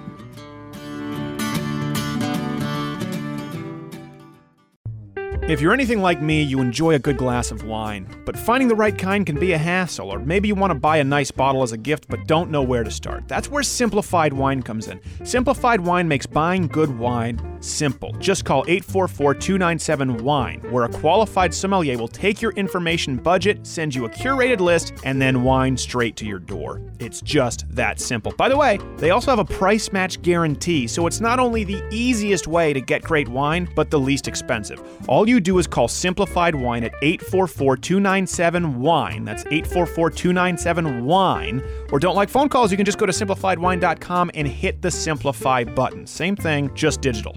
Any wine you want, they can get. Just call Simplified Wine at 844 297 WINE to have the best wine at the best price delivered straight to your door. Guaranteed. What could possibly be simpler? Call Simplified Wine today, 844 297 Wine.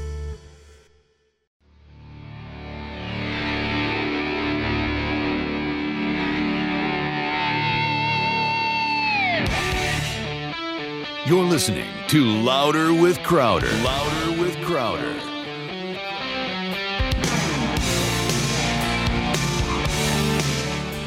so thrilled to have you back. Good day to you. And um, That's the most mellow thrilled I've ever heard. I know, so thrilled. I'm so thrilled to be here. Oh man, let me look at my watch. that sounds like the dog growling. Yeah, Hopper, for those who don't know, is my 90 pound Dogo Argentino. And he's just, he's not a big barker. The only time he barks is when someone is at the door. But he's always vocal about something else, just, "Mm," or "Mm." he, he purrs. If you pet him and he likes it, he purrs. If you tell him to do something like just the other day, just yesterday, I was like, Hopper, hey, Hopper, go lay down.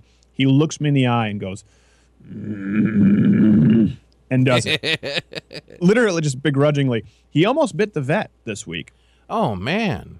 He didn't actually he'd never bite anyone what happened was you know he has a bad knee he has cruciate he had cruciate surgery so he's got he's pretty sensitive about it and so um the vet was, you know, grabbing his leg, like his bad knee, and pulling it and yanking on it. And Hopper was like, mm, like growling, letting him know he didn't like it. And then the vet just like grabbed his legs and turned him over on his back. And all Hopper did was like, and he, he pushed him away with his head. Like actually, like with his big he- square head, just pushed him away. Yeah. Because if he wanted to bite, he would have. But it, it obviously scared the vet. And I'm going like, he was already growling for eight seconds while you were grabbing his bad leg. I mean, what do you expect? Like he probably should have bitten you. You're lucky he didn't. I kicked a nurse when I was little because she gave me a shot. Yeah, but that's just because you were a little hell he- hellraiser. I was very cute. No, you weren't. I know. I've sent you the picture. That was an ugly little bugger. Actually, no, you weren't. I was a cute kid, and then I grew up, and then I just everyone's cute when they're little. Well, that's not true, actually. No, th- there's always a saying: uh, "Ugly in the cradle, pretty at the table," or "Pretty in the cradle, ugly at the table." So, I I must have been a cute kid because I'm a hideous, hideously ugly adult. Well, my my wife, I will say, she went. I love her, and she's beautiful. She went through a rough patch uh, growing up, where she was playing softball. She had office p- place glasses and uh, um, uh, a Beatles mushroom cut. Oh man, So and braces. So you're just looking at it. You're like, it's one. It's like if you look at her pictures, it's it's like a sitcom where they show an old embarrassing picture of a oh yeah, teenager, only it's real. like where they mock up Erica Goldberg for her younger days when she was a dweeb. Exactly. While we're talking about dweebs, Eric Holder. So, DOJ. I don't. Did you see that he investigated? You know, Ferguson. He went. Oh in- yeah, uh, apparently, he was very thorough. Now, even though Darren Wilson was completely cleared, um, I just wonder why why why Holder didn't make this thorough of an investigation into how the how the guns got into the hands of drug cartels with Fast and Furious. yeah, no kidding. I mean, why didn't he probe that a little more thoroughly? They were like, "No, we don't really know you guys. We're just like we're not quite sure yet." And now they're going in It because almost sounded like Shaggy. I don't even know. What, Zoinks! Like, hey Scoob, we don't know why they sent these guns to Mexico. So it says, uh, here's the report. This investigation found a community that was deeply polarized, a community where deep distrust and hostility often characterized interactions between police and area residents, Holder said. He described Ferguson as a community where local authorities consistently approach law enforcement not as a means for protecting public safety, but as a way to generate revenue. That's pretty much all cops. They have, a, you know, they have a quota for speeding tickets that they have to give out. Yeah, I get that impression. Well, listen, put it this way: you have a you have a quota of a certain amount of I think it's civilian interactions is the terminology. I'm not quite sure. I have a friend who's a cop who told me this, and he said it's a lot easier to give out speeding tickets than it is to go after actual crime, because one time they said you only had three civilian interactions on your night shift, and we need you to bump that up, or you know we're gonna have some problems. He said, well, did you see what those civilian interactions were? because everything, whether it's a speeding ticket or whether it's responding to a house call, is considered you know one of those interactions. They said no. He said okay. Well, one of them was a woman who was raped. The second one was a witness, and the third one was the rapist who I found and brought in. So he says, so you'd rather me have given out 15 speeding tickets? You would have been happier with that, with people going five over? And they said yes. Oh man. So listen, people, when I when I defend officers in a case like the LAPD shooting or Mike Brown, okay, in defending their lives, it doesn't mean I defend all officer behavior.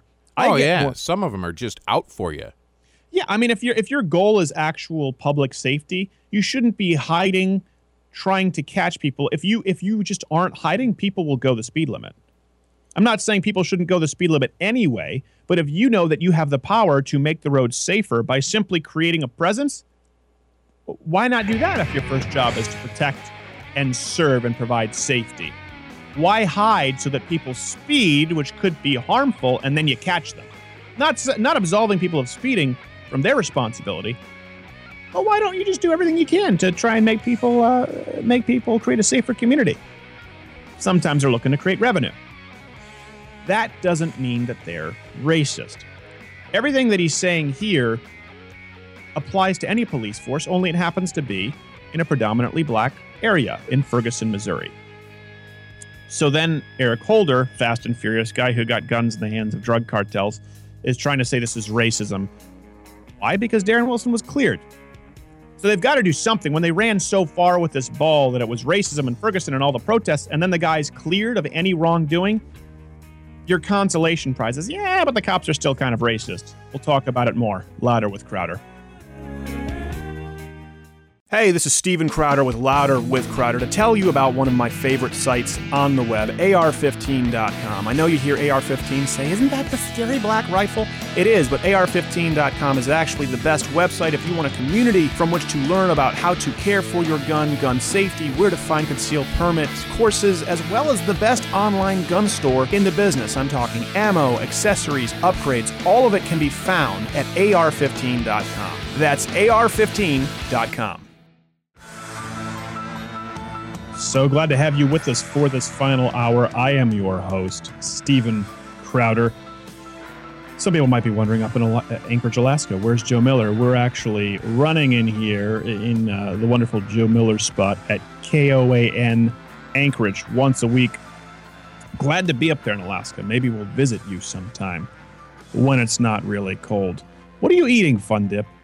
Um, my traditional Friday morning feast. Hebrew National Hot Dog. Oh yeah, yep. I was gonna bring in Dearborn brand today, but I was like, I can't break with tradition. I got to have my Dear- Hebrew National. Dearborn brand hot dogs. Is that is that all beef then? There's no Oh yeah, they're those are all beef uh, Polish hot dogs. They also make the best uh, uh, kielbasa. I love their kielbasa; it's my favorite. But Hebrew National for Friday mornings for me. Well, I was going to say uh, because it's Dearborn, I thought for sure you know there couldn't be any pork involved. That's They've true. been around since that was a Polish community. That's how Yeah. long they've been there. Islam, not a big fan of pork. Uh, fan of blowing stuff up though, so you know you kind of win some, lose some. So Milwaukee Sheriff David Clarke, I don't know if you saw this, said that he wasn't buying one word of Eric Holder's Ferguson report. I, don't really know the point to what uh, Eric Holder is getting in. And of course, there's the the DOJ, the Ferguson report, and everyone's running with "See, see, cops are racist." I have to wonder. First off, I, I just I'm not a conspiracy theory guy because for something like this, a conspiracy, right, that the entire that there's systemic racism in the Ferguson Police Department, it, it assumes that everyone is complicit and would never be a whistleblower. So in a department of I don't know how many hundreds of people, you're not going to have one who's going to say, "Hey, you know what? This racism thing is kind of wrong." This is wrong. I mean, in every other environment, whether it's us here on the radio show or whether it's with a group of friends, if someone were to say something racist, there's always someone who, usually a majority of people say, "Hey, what's what's wrong with you, man? Cut it out." But we're supposed to believe because if it's cops, that that never happens. Every single person is in on the gag, including all the black cops. I find it highly unlikely. Do I think that there are some racist police officers? Absolutely. Do I think there are some officers who maybe don't give a black kid a fair shake? Sure. Do I think that uh, you know if a black kid is coming from a poor neighborhood and he's given a public defender that he has a higher chance of of being tried as an adult or, or getting the book thrown at him? Yeah, that's probably true. Do I believe that police departments like Ferguson, where you have a huge percentage of black cops, I know in LA at 17%, I'd assume it's even higher in Ferguson, that they are all racist, looking to solely incarcerate black teenagers. I don't believe it. I don't believe it. And by the way, uh, a jury didn't believe it with Darren Wilson. The idea that it was just a cop, you know, a sheriff writing off, ah, Darren, ah, you offed some black kid? Ha ha ha ha, haven't we all? There you go, kid. Here's your letter of pardon. There was a jury, by the way, approved by Michael Brown's family. People need to understand that there is there is a system of law, a rule of law, and it took place here. And people, many of whom were, uh, I'm sure, black on the jury, there would have to be, looked at the actual facts of the cases and cleared Darren Wilson of any wrongdoing. So that's what happened. Why is Eric Holder coming out saying, well, actually, they're pretty racist? Why? Because they initially, and this administration jumped on it, including your your pansy in chief Barack Obama, saying this is wrong. We need to get to the bottom of it. They showed division, and then the guys cleared and acquitted. So instead of looking stupid, they go, well, we have to we have to find a consolation prize. I know. We'll say the police department is racist. I just I'm just so tired of it. And I've, I've talked about this before. Listen, I'm, I'm younger probably than a lot of people listening. I grew up in a post-racial America. I really did. I went to school. Well, I grew up in a post-racial Canada, but even in Canada, where there is not the same history of oppression, where there is not, well, there is. There still was slavery in Canada, but I guess in more recent memory, it certainly hasn't had like the Detroit riots.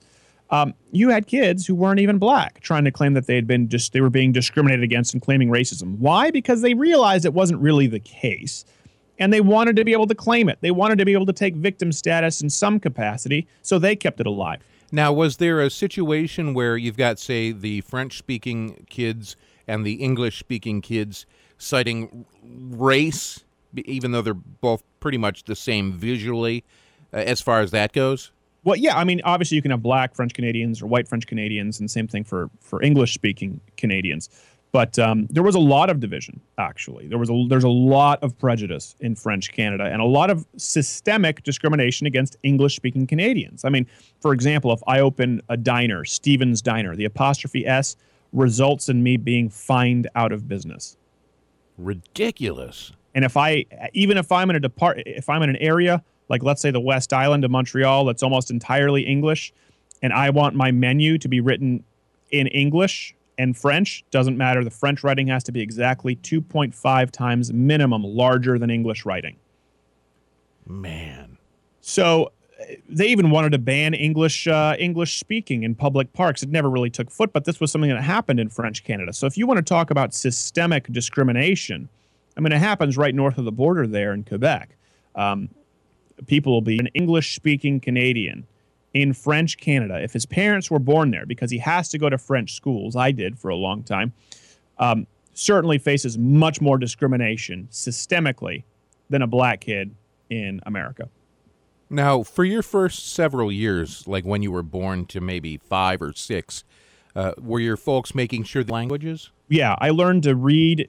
So I, I spoke both simultaneously and we spoke English at, at home, but I actually learned to read French before I ever learned how to read English. So I guess technically you could say it was my first language because I learned to read and write French and did school entirely in French until uh, the fourth grade. And that was because once we got halfway through the fourth grade year, they borderline thought I was learning disabled because I was so behind. And it wasn't that I was learning disabled; it was that I, I could I could learn I could speak French pretty well. I'm fluent in French. I understand it. But when you add French at that point, which is not the language in which, I, not not about speaking, but natively thinking. You know, I think in English, and then you toss math and history and geography on top of it. I was just a little bit slow. Actually, retarded. It would be the term. Retarded meaning to arrive a little bit later. That's what it means in French. En retard. It comes from that word. So if you're en retard in French, it's you're late. So I was arriving, I mean, just a little bit late. I was a little bit behind, and it was because I was doing all of these secondary classes in in French, which wasn't my first language. And then finally, there was a loophole that they found where they were allowed to put me in English immersion. So we still did French, but I learned my math and geography and social studies in English. And once we did that, my grades, you know, my grades went right back up to where they were. So yeah, so I mean, listen, imagine that. Imagine if you're a a, black American and someone tells you you have to go uh, to this school and you have to be in class with I don't know Polish kids or white kids. I'm trying to create you know the racial example from the language example. They said no, no, you can't go into a class uh, or learn from from black teachers from teachers in your community. You have to learn from people in another community who don't don't speak the same kind of language or dialect. You have to. You have no choice. That's the kind of systemic racism, uh, discrimination. Sorry, that people see in French Canada as English Canadians. But what about bringing in teachers who speak in, say, the urban vernacular of, of the young African American? Would that be a good thing for them, or do you think that that would kind of hinder them in the long run? Yeah, I mean they should be teaching. Obviously, you should be learning proper English if you're in school. Well, what's pro? What's proper? Who are you? No, there's proper English. There is a way to speak the English language. It's disappearing, but there once was a way to speak the English language. We are going way over time, sir. Let's go to a break here, and we're going to bring my friend back on to talk about Eric Holder and the Hillary Clinton scandals and Iran. Our good friend Gerald Morgan here on Louder with Crowder. When we come back after this song, which is playing right now. You're listening to Louder with Crowder. Louder with Crowder. So glad to have you back. And long, you know, we haven't had this my my good friend back in a while. He's used to be on all the time when we were talking about Islam and terrorism because he's quite the authority on the subject. Although we could technically have him on every week because uh, radical Islamists are blowing people up every single week, but it gets to be a little bit, bit of a downer. But this week we're having him on because we love him. Uh, Gerald Morgan, thank you, sir, for being on the show. Absolutely, man. Thanks for having me back. I appreciate it. So you you were pretty passionate in your opinions, uh, from what I gather, with the Iran Netanyahu situation and the speech that he gave and, and the kind of stuffing he got from the administration. Yeah, absolutely. I uh, I saw some of the responses from the administration people, from some of the the highly uh, profiled Democratic uh, operatives out there, and I just I I'm floored by how they responded to that, Steven. You've got a guy who is literally one of the most unique places in the world. Everyone around him has either at some point in history attacked him, conspires just he's just doing this for political purposes. I understand that politicians do things for political purposes. They always have some kind of thing going on for politics. I get it. Mm-hmm. Elections happen, that's fine. Every single speech President Barack Obama has ever given has been about politics. And this guy comes in and says, "Here's a real threat we think this is a really bad deal and this is what we think should happen and we go oh it's just politics he doesn't really mean it they're not really going to wipe him off the face of the wait we're reading a tweet from the iranian government we want to wipe you off the face of the earth oh maybe they're serious i don't know Maybe they're serious. Well, to be fair, and if you read the New York Times, they're like, did Netanyahu ever actually say wipe Israel off the face of the map? No, he was quoting an imam. Yeah, he was quoting him saying the imam was correct. Israel must be wiped off the face of the map. exactly I mean, it, it couldn't be more clear. It couldn't be more cut and dry. Um, now, see, obviously for me, the main takeaway is okay, if there's a country that says we want to wipe off another country simply because of their Jew-ness, that's really the reason. Yeah. We, at, at, at all costs, we stop them, Con, apparently. Even though well I'm, eh, yeah you have no basis in reality steven what are you talking about now it's it's it's very similar to the situation that we had with north korea where like all right all right all right we're going to give you this ability we're going to go in and we're going to have inspections and we're going to monitor this process but you can't have a nuclear weapon all right we're saying that wink wink Mhm. and then they end up having one why don't we talk to seoul and south korea and, and their government and see how that is with them having nuclear weapons now they can't fire it past their own border apparently right? thank God they don't have the rocket scientists available for that. But still, they have the ability to wipe out Seoul before we could actually attack. That's the problem. They can see us coming and they can nuke Seoul. That's the only reason that North Korea is still the regime that it is today and the most oppress- oppressive place to live on the planet outside of any Islamic country, of course. And that's why. And so you have Netanyahu going, huh, this hasn't worked in the past. You guys said this when you were talking about North Korea and you failed miserably. They hid this from you. Why do you think Iran is going to suddenly become a great global citizen now that they have the ability to have, you know, this research for medical purposes? It's for medicinal purposes, bruh. It's kind of like the pot argument. It's like, come on, it's not going to happen. Smoking nukes. yeah Well, I, as a matter of fact, I wouldn't. I'd give a little uranium if it meant that Ahmadinejad would put it in his hookah pipe and we'd be done with him. Absolutely, absolutely. You I'm know, just if- going if- to have my after dinner hookah. What flavor would you like, sir? I don't know, cinnamon apple. Put that in your pipe and smoke it, buddy. That'd, that'd be awesome. Uh, I don't wish death death upon him, but you know, yes, maybe, maybe No, I maybe do wish death I hope, upon him. Well, no, no, no. I was being sarcastic. Maybe, you know, maybe, maybe I do. I don't know. Maybe. Well, that's the whole thing too. Like Fundip actually, you know what? Fundip even held me accountable there because I was saying ah, a tragedy when anyone dies, and immediately as it left my mouth, I realized that's untrue. And Fundip said no when we were talking about this guy who got shot by the LAPD. He was like, no, Uh, that's no. not a No, I. I heard that, and, and and to an extent, I understand what you mean. You know, as as Christians, we don't want people to die apart from a knowledge of God, right? We don't want that to happen because it's not a good place that you go to. But at some point, as being a human, you just don't want somebody to draw breath any longer on this planet. They're just not. they're just not useful to anyone. There are some people that just don't deserve to keep going. I know, and that's that's my own personal humanity, and I understand that I need to work on it. But still, still, I understand. We'll see. That's going up in a tweet, and we'll get some hate mail for that. I mean, I- okay, so okay, so we're talking about this. We're talking about Ahmadinejad, right? Netanyahu gives this speech, and the reaction. We haven't talked about that so much. Gerald, why don't you tell us why you were so ticked off by the reaction? What was the reaction from people like Pelosi Yeah. and the like? Yeah, well, I mean, Pelosi and those guys are basically saying that this is an unprecedented event. I mean, Mika from uh, the Morning Joe was just livid about the possibility of Netanyahu even coming to speak before our Congress, as if our Congress has to do every single thing that the president says. Right? There's no, you can't have a divergent opinion at all.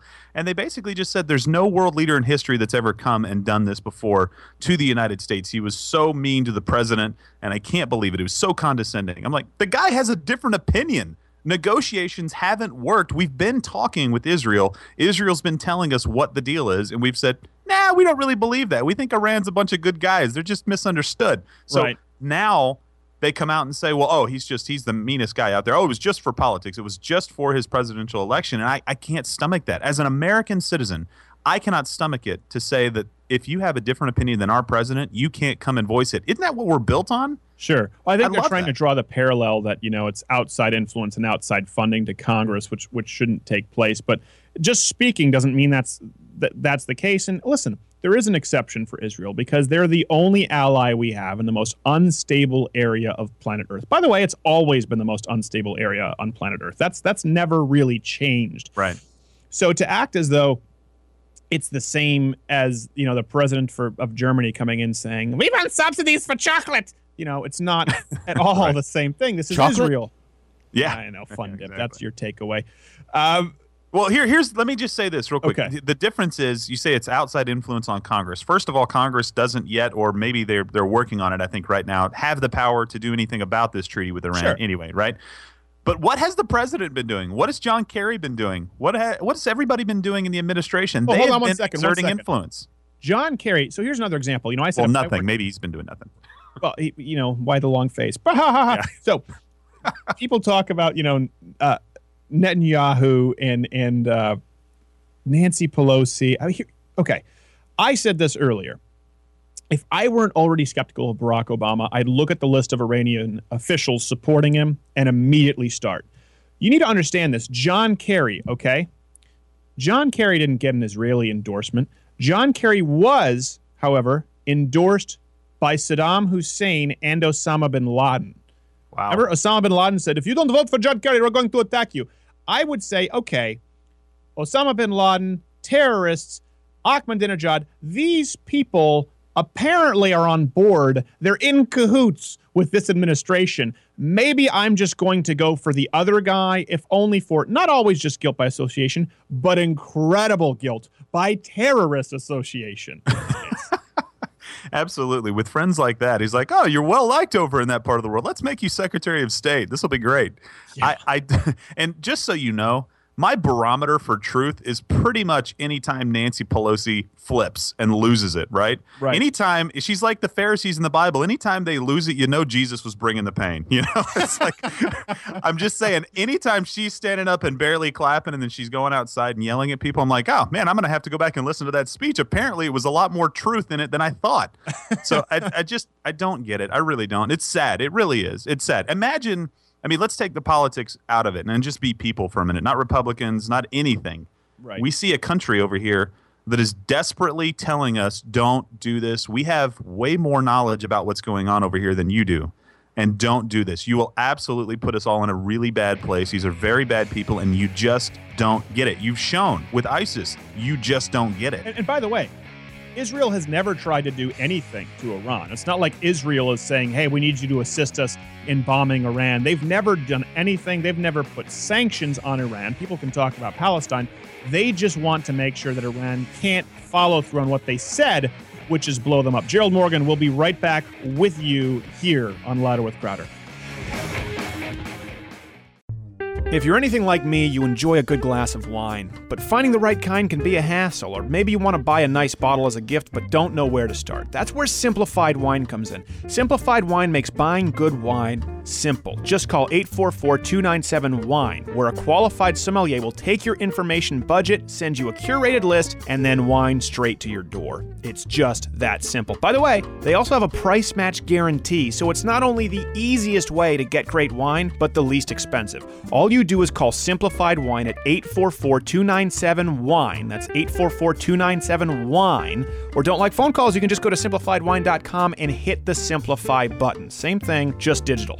Any wine you want, they can get. Just call Simplified Wine at 844 297 Wine to have the best wine at the best price delivered straight to your door. Guaranteed. What could possibly be simpler? Call Simplified Wine today, 844 297 Wine.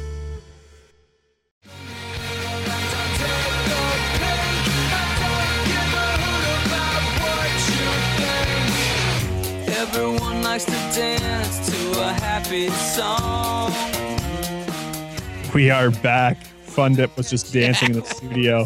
He was doing the surf ninja move from that 90s film. I- I'm doing that can barely dance because his back is still not a 100% move. Well, you're also a little uninhibited because of the drugs. Uh, Yeah. All right, let's bring back our guest, Gerald Morgan. Thank you for staying with us for another Yes, segment. Uh, did you say you had final thoughts on the Iran deal before we wanted to go to Hillary Clinton, or did you just want to move right on to uh, to Rodham? Well, I no no more thoughts. I've, I've expressed my opinion. It saddens me. We better keep an eye on what's going on, and Congress better be able to do something about it if our president does something that we disagree with, which it seems like he's doing right now. So anyway, Racism has known no greater ally than Gerald Morgan. So, Hillary Clinton, what are, what are your thoughts here on the uh, the email scandal, Jared? Uh, Jared, Gerald. Gerald. There's uh, Jared is my video producer. Gerald, there are too many G's. We're just going to. you're call you're you right. G. There's about hundred pounds and a foot difference in height. so you know, For those no, who don't foot, know, a. Gerald Morgan and I, I know some people are going. To, we're both we're both Christian conservatives, but we do like to have a, a few beers. You know, we're beer we're beer enthusiasts. Gerald Yes. likes wine. We went out to have a, uh, a couple beers in the wonderful Western Michigan Grand Rapids Beer City, USA. You're going straight to hell now having a beer. um, and Gerald and I were fine. You know, we maybe had over the course of the night maybe three or four. You know, Gerald's about 240. I'm about 220. And then our friend Jared was with us. He's about 145. and he gets up to go to the bathroom, and we see him kind of zigzagging. We're going, oh my gosh, we, we he's a lot smaller than us. He might not. He might need some food. yes, get him some shrimp poppers, something. Good God. Good Lord, help that kid. No, it was great. I loved it. I Yeah, can he's- I can teach him how to gain weight. I'm really good at it. That's a skill. Yeah. Well, well, well real quick. Uh, you know what? Your your insurance uh, case is now blown, Fundip, because you're dancing with a bad back. So if you got any other issues there, you may want to delete this episode from any kind. Here here's why I'm dancing, man, right here. I'm dancing on these things, buddies. Oh yeah. Yeah, Holding up my my meds. Okay. It's not Facebook that's going to ruin you. It's Yeah, just the know. Live realize- Hy- radio. Hi- hydrocodone, uh, cyclobenzaprine, and ibuprofen. You're gonna get jumped on the way out. I- I'm like for some street tripping, man. It's great. Yeah. All right. So back back back to Hillary. I apologize. I, Okay, I, go went down, ahead, I went Gerald. down a rabbit trail. This place is Um, a nightmare. Yeah. Yeah, exactly. Speaking of nightmares, Hillary Clinton's office at the State Department, um, she she did something that is not uncommon, right? You have an email that is not your State Department address, fine, no big deal. The big problem is that they're not supposed to do uh, all of their stuff on their private email because we can't control it and we can't document what's going on. And that's part of the biggest thing that we talk about with transparency in this administration is that it's supposed to be transparent. It doesn't mean that she did anything wrong, but it does raise a whole heck of a lot of questions about some of the scandals that she's been a part of. And so I think that's the biggest problem that I have with this issue. And I have a huge problem that she didn't even have a State Department email address and she did not voluntarily turn these emails over. That's the biggest portion of this. 55,000 pages. By the way, I'm a sommelier, run a wine business. You know that. I have more than 55,000 pages of emails I could turn over tomorrow from the last six months, much less four years as being the head of the State Department. I mean, come on, our Secretary of State, sorry. Um, so uh, Well, it- it's, also- it's a big deal. a big thing too is you know Hillary Clinton and these you know these Democrats now who hold office they were huge on you know we need more transparency from the Bush Right. government when they were one of the most transparent governments in modern history. I mean certainly when you compare them to Clinton they weren't ideal and there were things that I wasn't a huge fan of. You know you look at the Patriot Act in retrospect. Um, but yeah, this is this is another issue, obviously, of hypocrisy. One thing I will say is conservatives are going, you know, even the left isn't defending Hillary Clinton, right? Well, that's true. And they're saying this is going to be the one that takes her out. Listen, if Benghazi didn't do it, I think conservatives are getting a little overzealous, okay? She didn't hand over some emails. Let, let me let me try and put this into context. Barack Obama, the man who is our president in Illinois, voted for live babies who survived abortions to be thrown into waste paper baskets. He was the only person in the state who, including of all Democrats, who voted that that should be legal, that doctors did not have a, a duty to those babies to protect them once they survived botched abortions. That man voted to throw live babies in a linen closet, and he still was elected president. So if that didn't take him out, I don't think you know a few Gmail spam filters uh, are going to take out Hillary Clinton. It's because conservatives don't control the delivery mechanism. They don't control the media, and even though the media isn't necessarily happy with her right now, if she's the candidate in 2016, you can bet they'll scrub this clean. Oh, and by the way, I don't know if everybody wants to check their calendars. It's March of 2015. We can barely remember stuff two months before an election, much less a year and a half. Right. There's no way ever, ever, ever that this is going to be a thing, right? So this is this isn't this isn't going to be something that we really talk a whole lot about, and I, I don't like it that Republicans, especially kind of on the far right, will just go, "Oh my gosh, this is exactly what we were looking for." No, you've got to beat her on ideas. You Right. can't just beat her because she's she's a bad leader or she's a bad uh, Secretary of State or she did stuff. That, I mean, come on, she's a Clinton. If she can survive being a Clinton, Yeah. come on, what are we going to throw at her that's going to take her down? Well, Nothing. exactly. And let's be honest, if it's Clinton versus Bush again, we lose. Fundip. oh yeah, to chime in. that whole family is coated with Teflon. I, nothing that Bill did made him unlikable to the left. Nothing that Hillary is going to do makes her unlikable or unelectable to the left. Somehow or other, she has to be beaten in the primaries so that you get somebody that we could possibly beat. It's it's scary when I look at it. I think we don't have anyone that is compelling enough as a candidate. We've got plenty that would make a good president, but none that would make a good candidate. And you've got to be a candidate first, and that's what kills me. Yeah, I don't know if she can be beaten in the primaries. I mean, who's going to take her out? Joe Biden? If only he can stop rubbing little girls' shoulders and kissing that them on guy the forehead. is creepy. I'm glad he's in politics. Otherwise, he'd be in jail. I I, mean, Yeah. for the stuff that he's done. Joe Biden's not creepy, okay? The train stopped at creepy about four times ago on the Joe Biden Express as he's going on into pedophile Maryland. Yeah. He is not. But he also hits on the adult women, too. I've seen photos. I think if it breathes, you know, Joe Biden. I think honestly, honestly, Yeah. this is why hair plugs should be illegal at the federal level because I think Joe Biden has a second wind, and it's false. It's because of hair plugs. He doesn't deserve it. You're so right. We wouldn't have to deal with this if it was not for those hair plugs. If it wasn't for those hair plugs, he'd be like, "Well, I'm bald. I guess you know my ticket's kind of been punched. These are the cards I'm given, and I better just settle into you know a sexless marriage with my wife." But they but instead, They say What? that they say that baldness is a sign of virility, though. it is. It usually is a sign of high testosterone, but some of it's being converted. Anyways, I won't get into the science. of it. But the point is, You're gonna have a bunch of guys shaving their heads tomorrow. right? Yeah. All of a sudden, work that way, guys. like the Belgian monk look is so hot right now. but Joe Biden's going, "Hey, sugar, I got these hair plugs. It's like I'm it's like I'm 15 again. I'm gonna go out and grab. I'm gonna go out and play some grab ass." So You know, yeah, you're right. Absolutely. And, and the biker chick picture that he has just shows you that it's anything that breathes. Okay. Oh, no kidding. Ugh.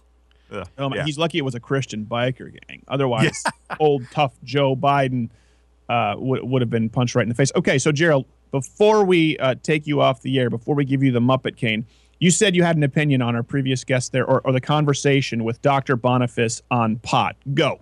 Yes. Uh, so I have history in my family where we've dealt with the ravages of drugs and had a complete turnaround with my uh, with my sister, and she's now doing amazing work in rehab. But I would say that the federal government should stay out of it. I, I really, absolutely, 100% believe that, and I think you said that you guys had covered that right before I had, uh, had signed on to listen in. Um, but I, I think it is one of those issues that uh, I would be out there arm in arm with you, saying, "Hey, don't be a moron, don't do this," and I would I would do everything that I could to keep people away from it, but I believe it's a state issue. That's the kind of transparency in government that I want. I want a federal government that has just enough power to take care of the things that it should, and then a state government that I can hold responsible because I live here. Yeah. Well, I, I agree with you. I mean, for example, Reason Magazine or any of these, there, there's never been a single libertarian uh, publication that I've seen that has just taken out space to say, hey, let's educate people on the dangers of drugs. They take Right. out 20, 30 a month telling people it should be legal and why they're really not as harmful as we've been told. But then they absolve themselves of the responsibility of educating. You know, that's the problem with libertarianism is, is um, if you believe in personal responsibility, you should take responsibility and you should sh- try and be a decent citizen. There's a reason that libertarians give the least. They give less than conservatives and liberals because, as a general rule, a huge contingency of libertarians out there. And I, by the way, am more libertarian, and so is Gerald. Most of them are just very selfish people, and they equate wants with needs. So she talked about that, but she did make an interesting case. She talked about how the you know the um, the cognitive effects of marijuana Yeah. are everyone. The the you know the, the mental health issues are for people who have certain triggers, but the cognitive effects, like on the frontal lobe and the drop in IQ, she said that affects anyone. Period.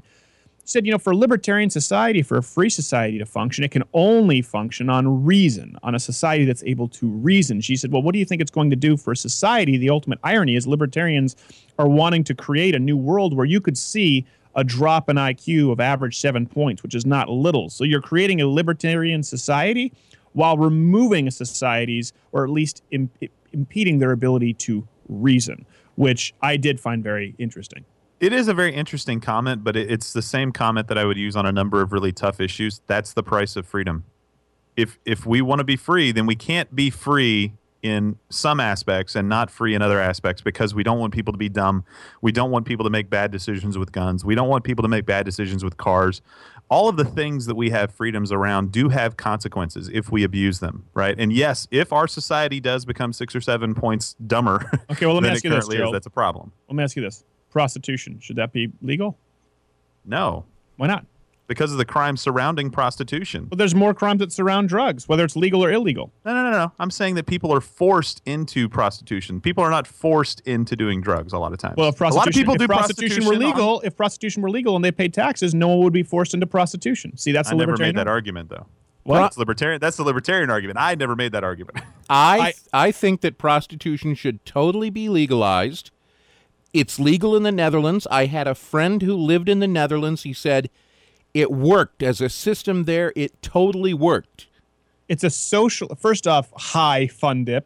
It's a socialist area where, by the way, women still get incredibly abused. STDs are incredibly high, and the mental ramifications are horrible. But my whole point is, G- Gerald, to be consistent, if you're going with the the central argument of that's the price of freedom, you would have to apply the same to prostitution. You can't because you're comparing apples to oranges. In prostitution, We're not. you- We're not. Hold on, hold on, hold on. I have some experience with this. I've worked in human trafficking before He was to wor- help he was working the streets like alleviate. Midnight Cowboy. no, I, He was I a wish human trafficker. Um, no, I was working against human trafficking. Against. So That's I- not I've what you over- said. I've been to Cambodia and I've been on the border of Thailand. I've gone into these places and I've seen this. The problem with prostitution, and I have a moral objection to it, right? But I don't. I'm not going to put that on this argument. The problem that I have with prostitution is that you can never tell if it's forced or if it's voluntary. Right? That's very, very hard to tell. You can have somebody that has control over girls. I've talked to people that have been in forced prostitution in Dallas, Texas, okay? Not in some third world country where they're trapped in this by some guy. That's what I'm talking But about. it's, It's a very it's the same difficult argument. It's the same argument libertarians would use. That for would drugs. Yes. How? That, well, let me explain to you how. That wouldn't be the case. No one would be forced into prostitution. They would say the reason they're forced into it is because it's illegal, and prostitutes are afraid to go to the authorities because they're already breaking a crime. And if you simply made it legal, they could report the pimps. They could report the people trying to pressure them. Therefore, that if you make it legal, it would be safer for all to prostitute themselves. It Makes sounds- perfect sense.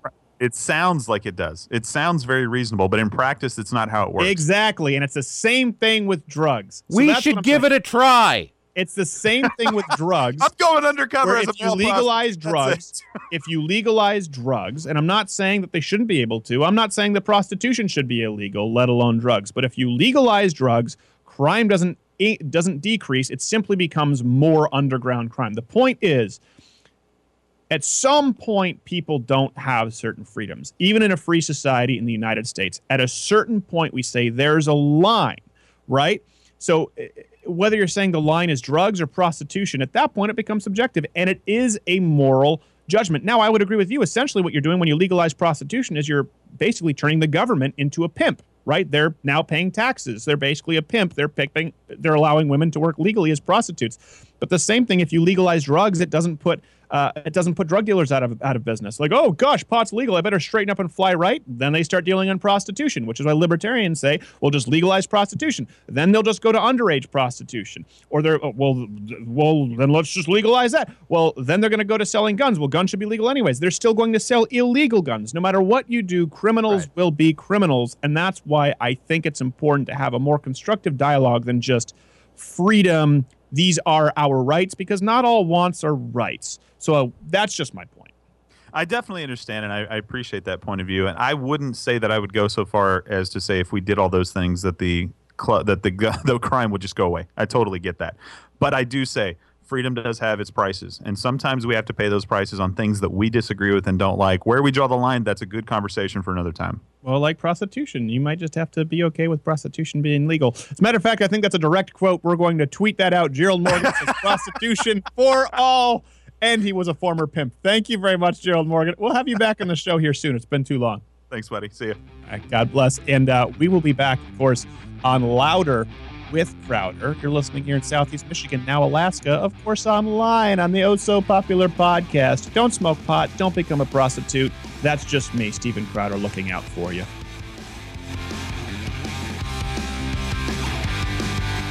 You're listening to Louder with Crowder. Louder with Crowder.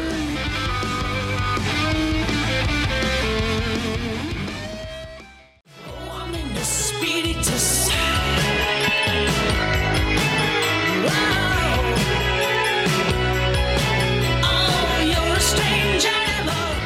That's my uh that's my mother-in-law's favorite song on the show is Strange Animal by Gowan. I love that song. It's so cool. It's fun. It's so corny and it's funny. Dana Loesch's husband Chris hates Gowan for whatever reason. He's like, I hate that guy. I'm like, Oh no, man, that's that's a fun song. I was so excited when I told my wife we were going to be using that, and she knew of it. She's like, "Oh yeah, I like that song. That's excellent." Well, we've covered a lot today. When you think about it, the the Clinton, Iran, DOJ, LAPD shooting for a show that's, if you don't mind me saying so, hilarious. We cover news in a much more efficient way than a lot of other shows. And we shows. talked about drugs too. talked about drugs and prostitution. Actual Pop conversations. culture. Yeah. Actual conversations had taken place as opposed to, you know, I get requests all the time, and I'm sure you get this as a, you know, radio station manager, producer, people just saying, Hey, I have this book. Can I come on? Like one guy was talking about climate change, saying, I'm writing this book on climate change. And I said, you know what? There are probably 50 people I can interview on climate change. And the people I'm going to pick are the people I trust and know and have a good rapport with, like Phelim and McAleer. We'll, we'll get them on. They're Irish, actually. You'll like them. They're full oh, on Irish cool. full on Irish. They sit there and talk like that. Problem with you, I, I remember her talking. Someone was saying they didn't want petroleum product. She said, "You don't, you don't use petroleum product. Is that a plastic bracelet? Are those plastic earrings? But you don't like petroleum product. What about your dress? Do you have, a, do you have any kind of buttons on your dress? But you don't like petroleum product." And just went off. That's awesome. Are you wearing those shoes from the '80s that were made out of rubber? Yeah, I know. It's just uh, they're great. And what I do love about uh, Ann McElhinney, sorry, her husband is McAleer. She's Ac- Ann McElhinney. One of my favorite quotes from her is she talked about, you know, someone said, well, since the general consensus is that global warming is real, what makes you right? She said, here's the thing science is not governed by consensus. Science should be determined by what's right. There was consensus at one point that the earth was flat. There was consensus, and she went down where there was consensus. Says, but the science went out because it was the right science, not the consensus. That's what science is. And we're sitting there like, gosh, that's one of those things where it was so brilliantly put, there's no way I can say it. Uh, oh clearly. yeah. That's when I get inspired. Not when someone goes on and drones on on cable news or AM radio about, oh, Obama, Obama sucks. But when someone says something in a phrase or in a paragraph where they just nail that point, where I go, I don't think anyone can say it more perfectly. That's when you know someone is right on the money and they've done their homework. And we don't have enough of that on the right. I hate to say it, but Jon Stewart does that really, really well. A lot of liberals do that really, really well. And a lot of conservatives, you know, I think it's the cable news syndrome and the AM radio syndrome. If they can say something in two phrases, well, better to draw it out for eight minutes so they can have a segment. Whereas me coming from a stand up background, if I can say it in three phrases, let me see how I can say it in eight words. And um, it's just, you know, that's what it comes down to for efficiency, depending on whether people have done live performances or live debates. If you haven't, you know, you just like to pontificate and hear yourself talk. But I've always liked the phrase keep it tight, bright, and brief. yeah, but it doesn't work for a five hour morning show like But, some people but have. yeah, but that that's the way to get the point across quickly so that people can understand it. And that's when I try to write a news story, I don't want it to be eight lines. I want it to be three or four. Car. Yeah, but you're doing it in, you know, three minutes. Yeah. And that's what I'm saying. See, it forces you to be clever. It forces you to be uh, succinct. Whereas someone who has a daily three hour show, or some people have a five hour show, they're encouraged to be long and self important. Yeah. And that's why a lot of liberals look at conservatives and say, oh gosh, they're so boring, they're so self important. Unfortunately, that's by design. It's, it's by design with the way conservative media is delivered. And we try to not do that here at Louder with Crowder. Listen, I know we're a little bit edgy. I'm more of an entertainer, and there's, there's, I, I don't lie about that.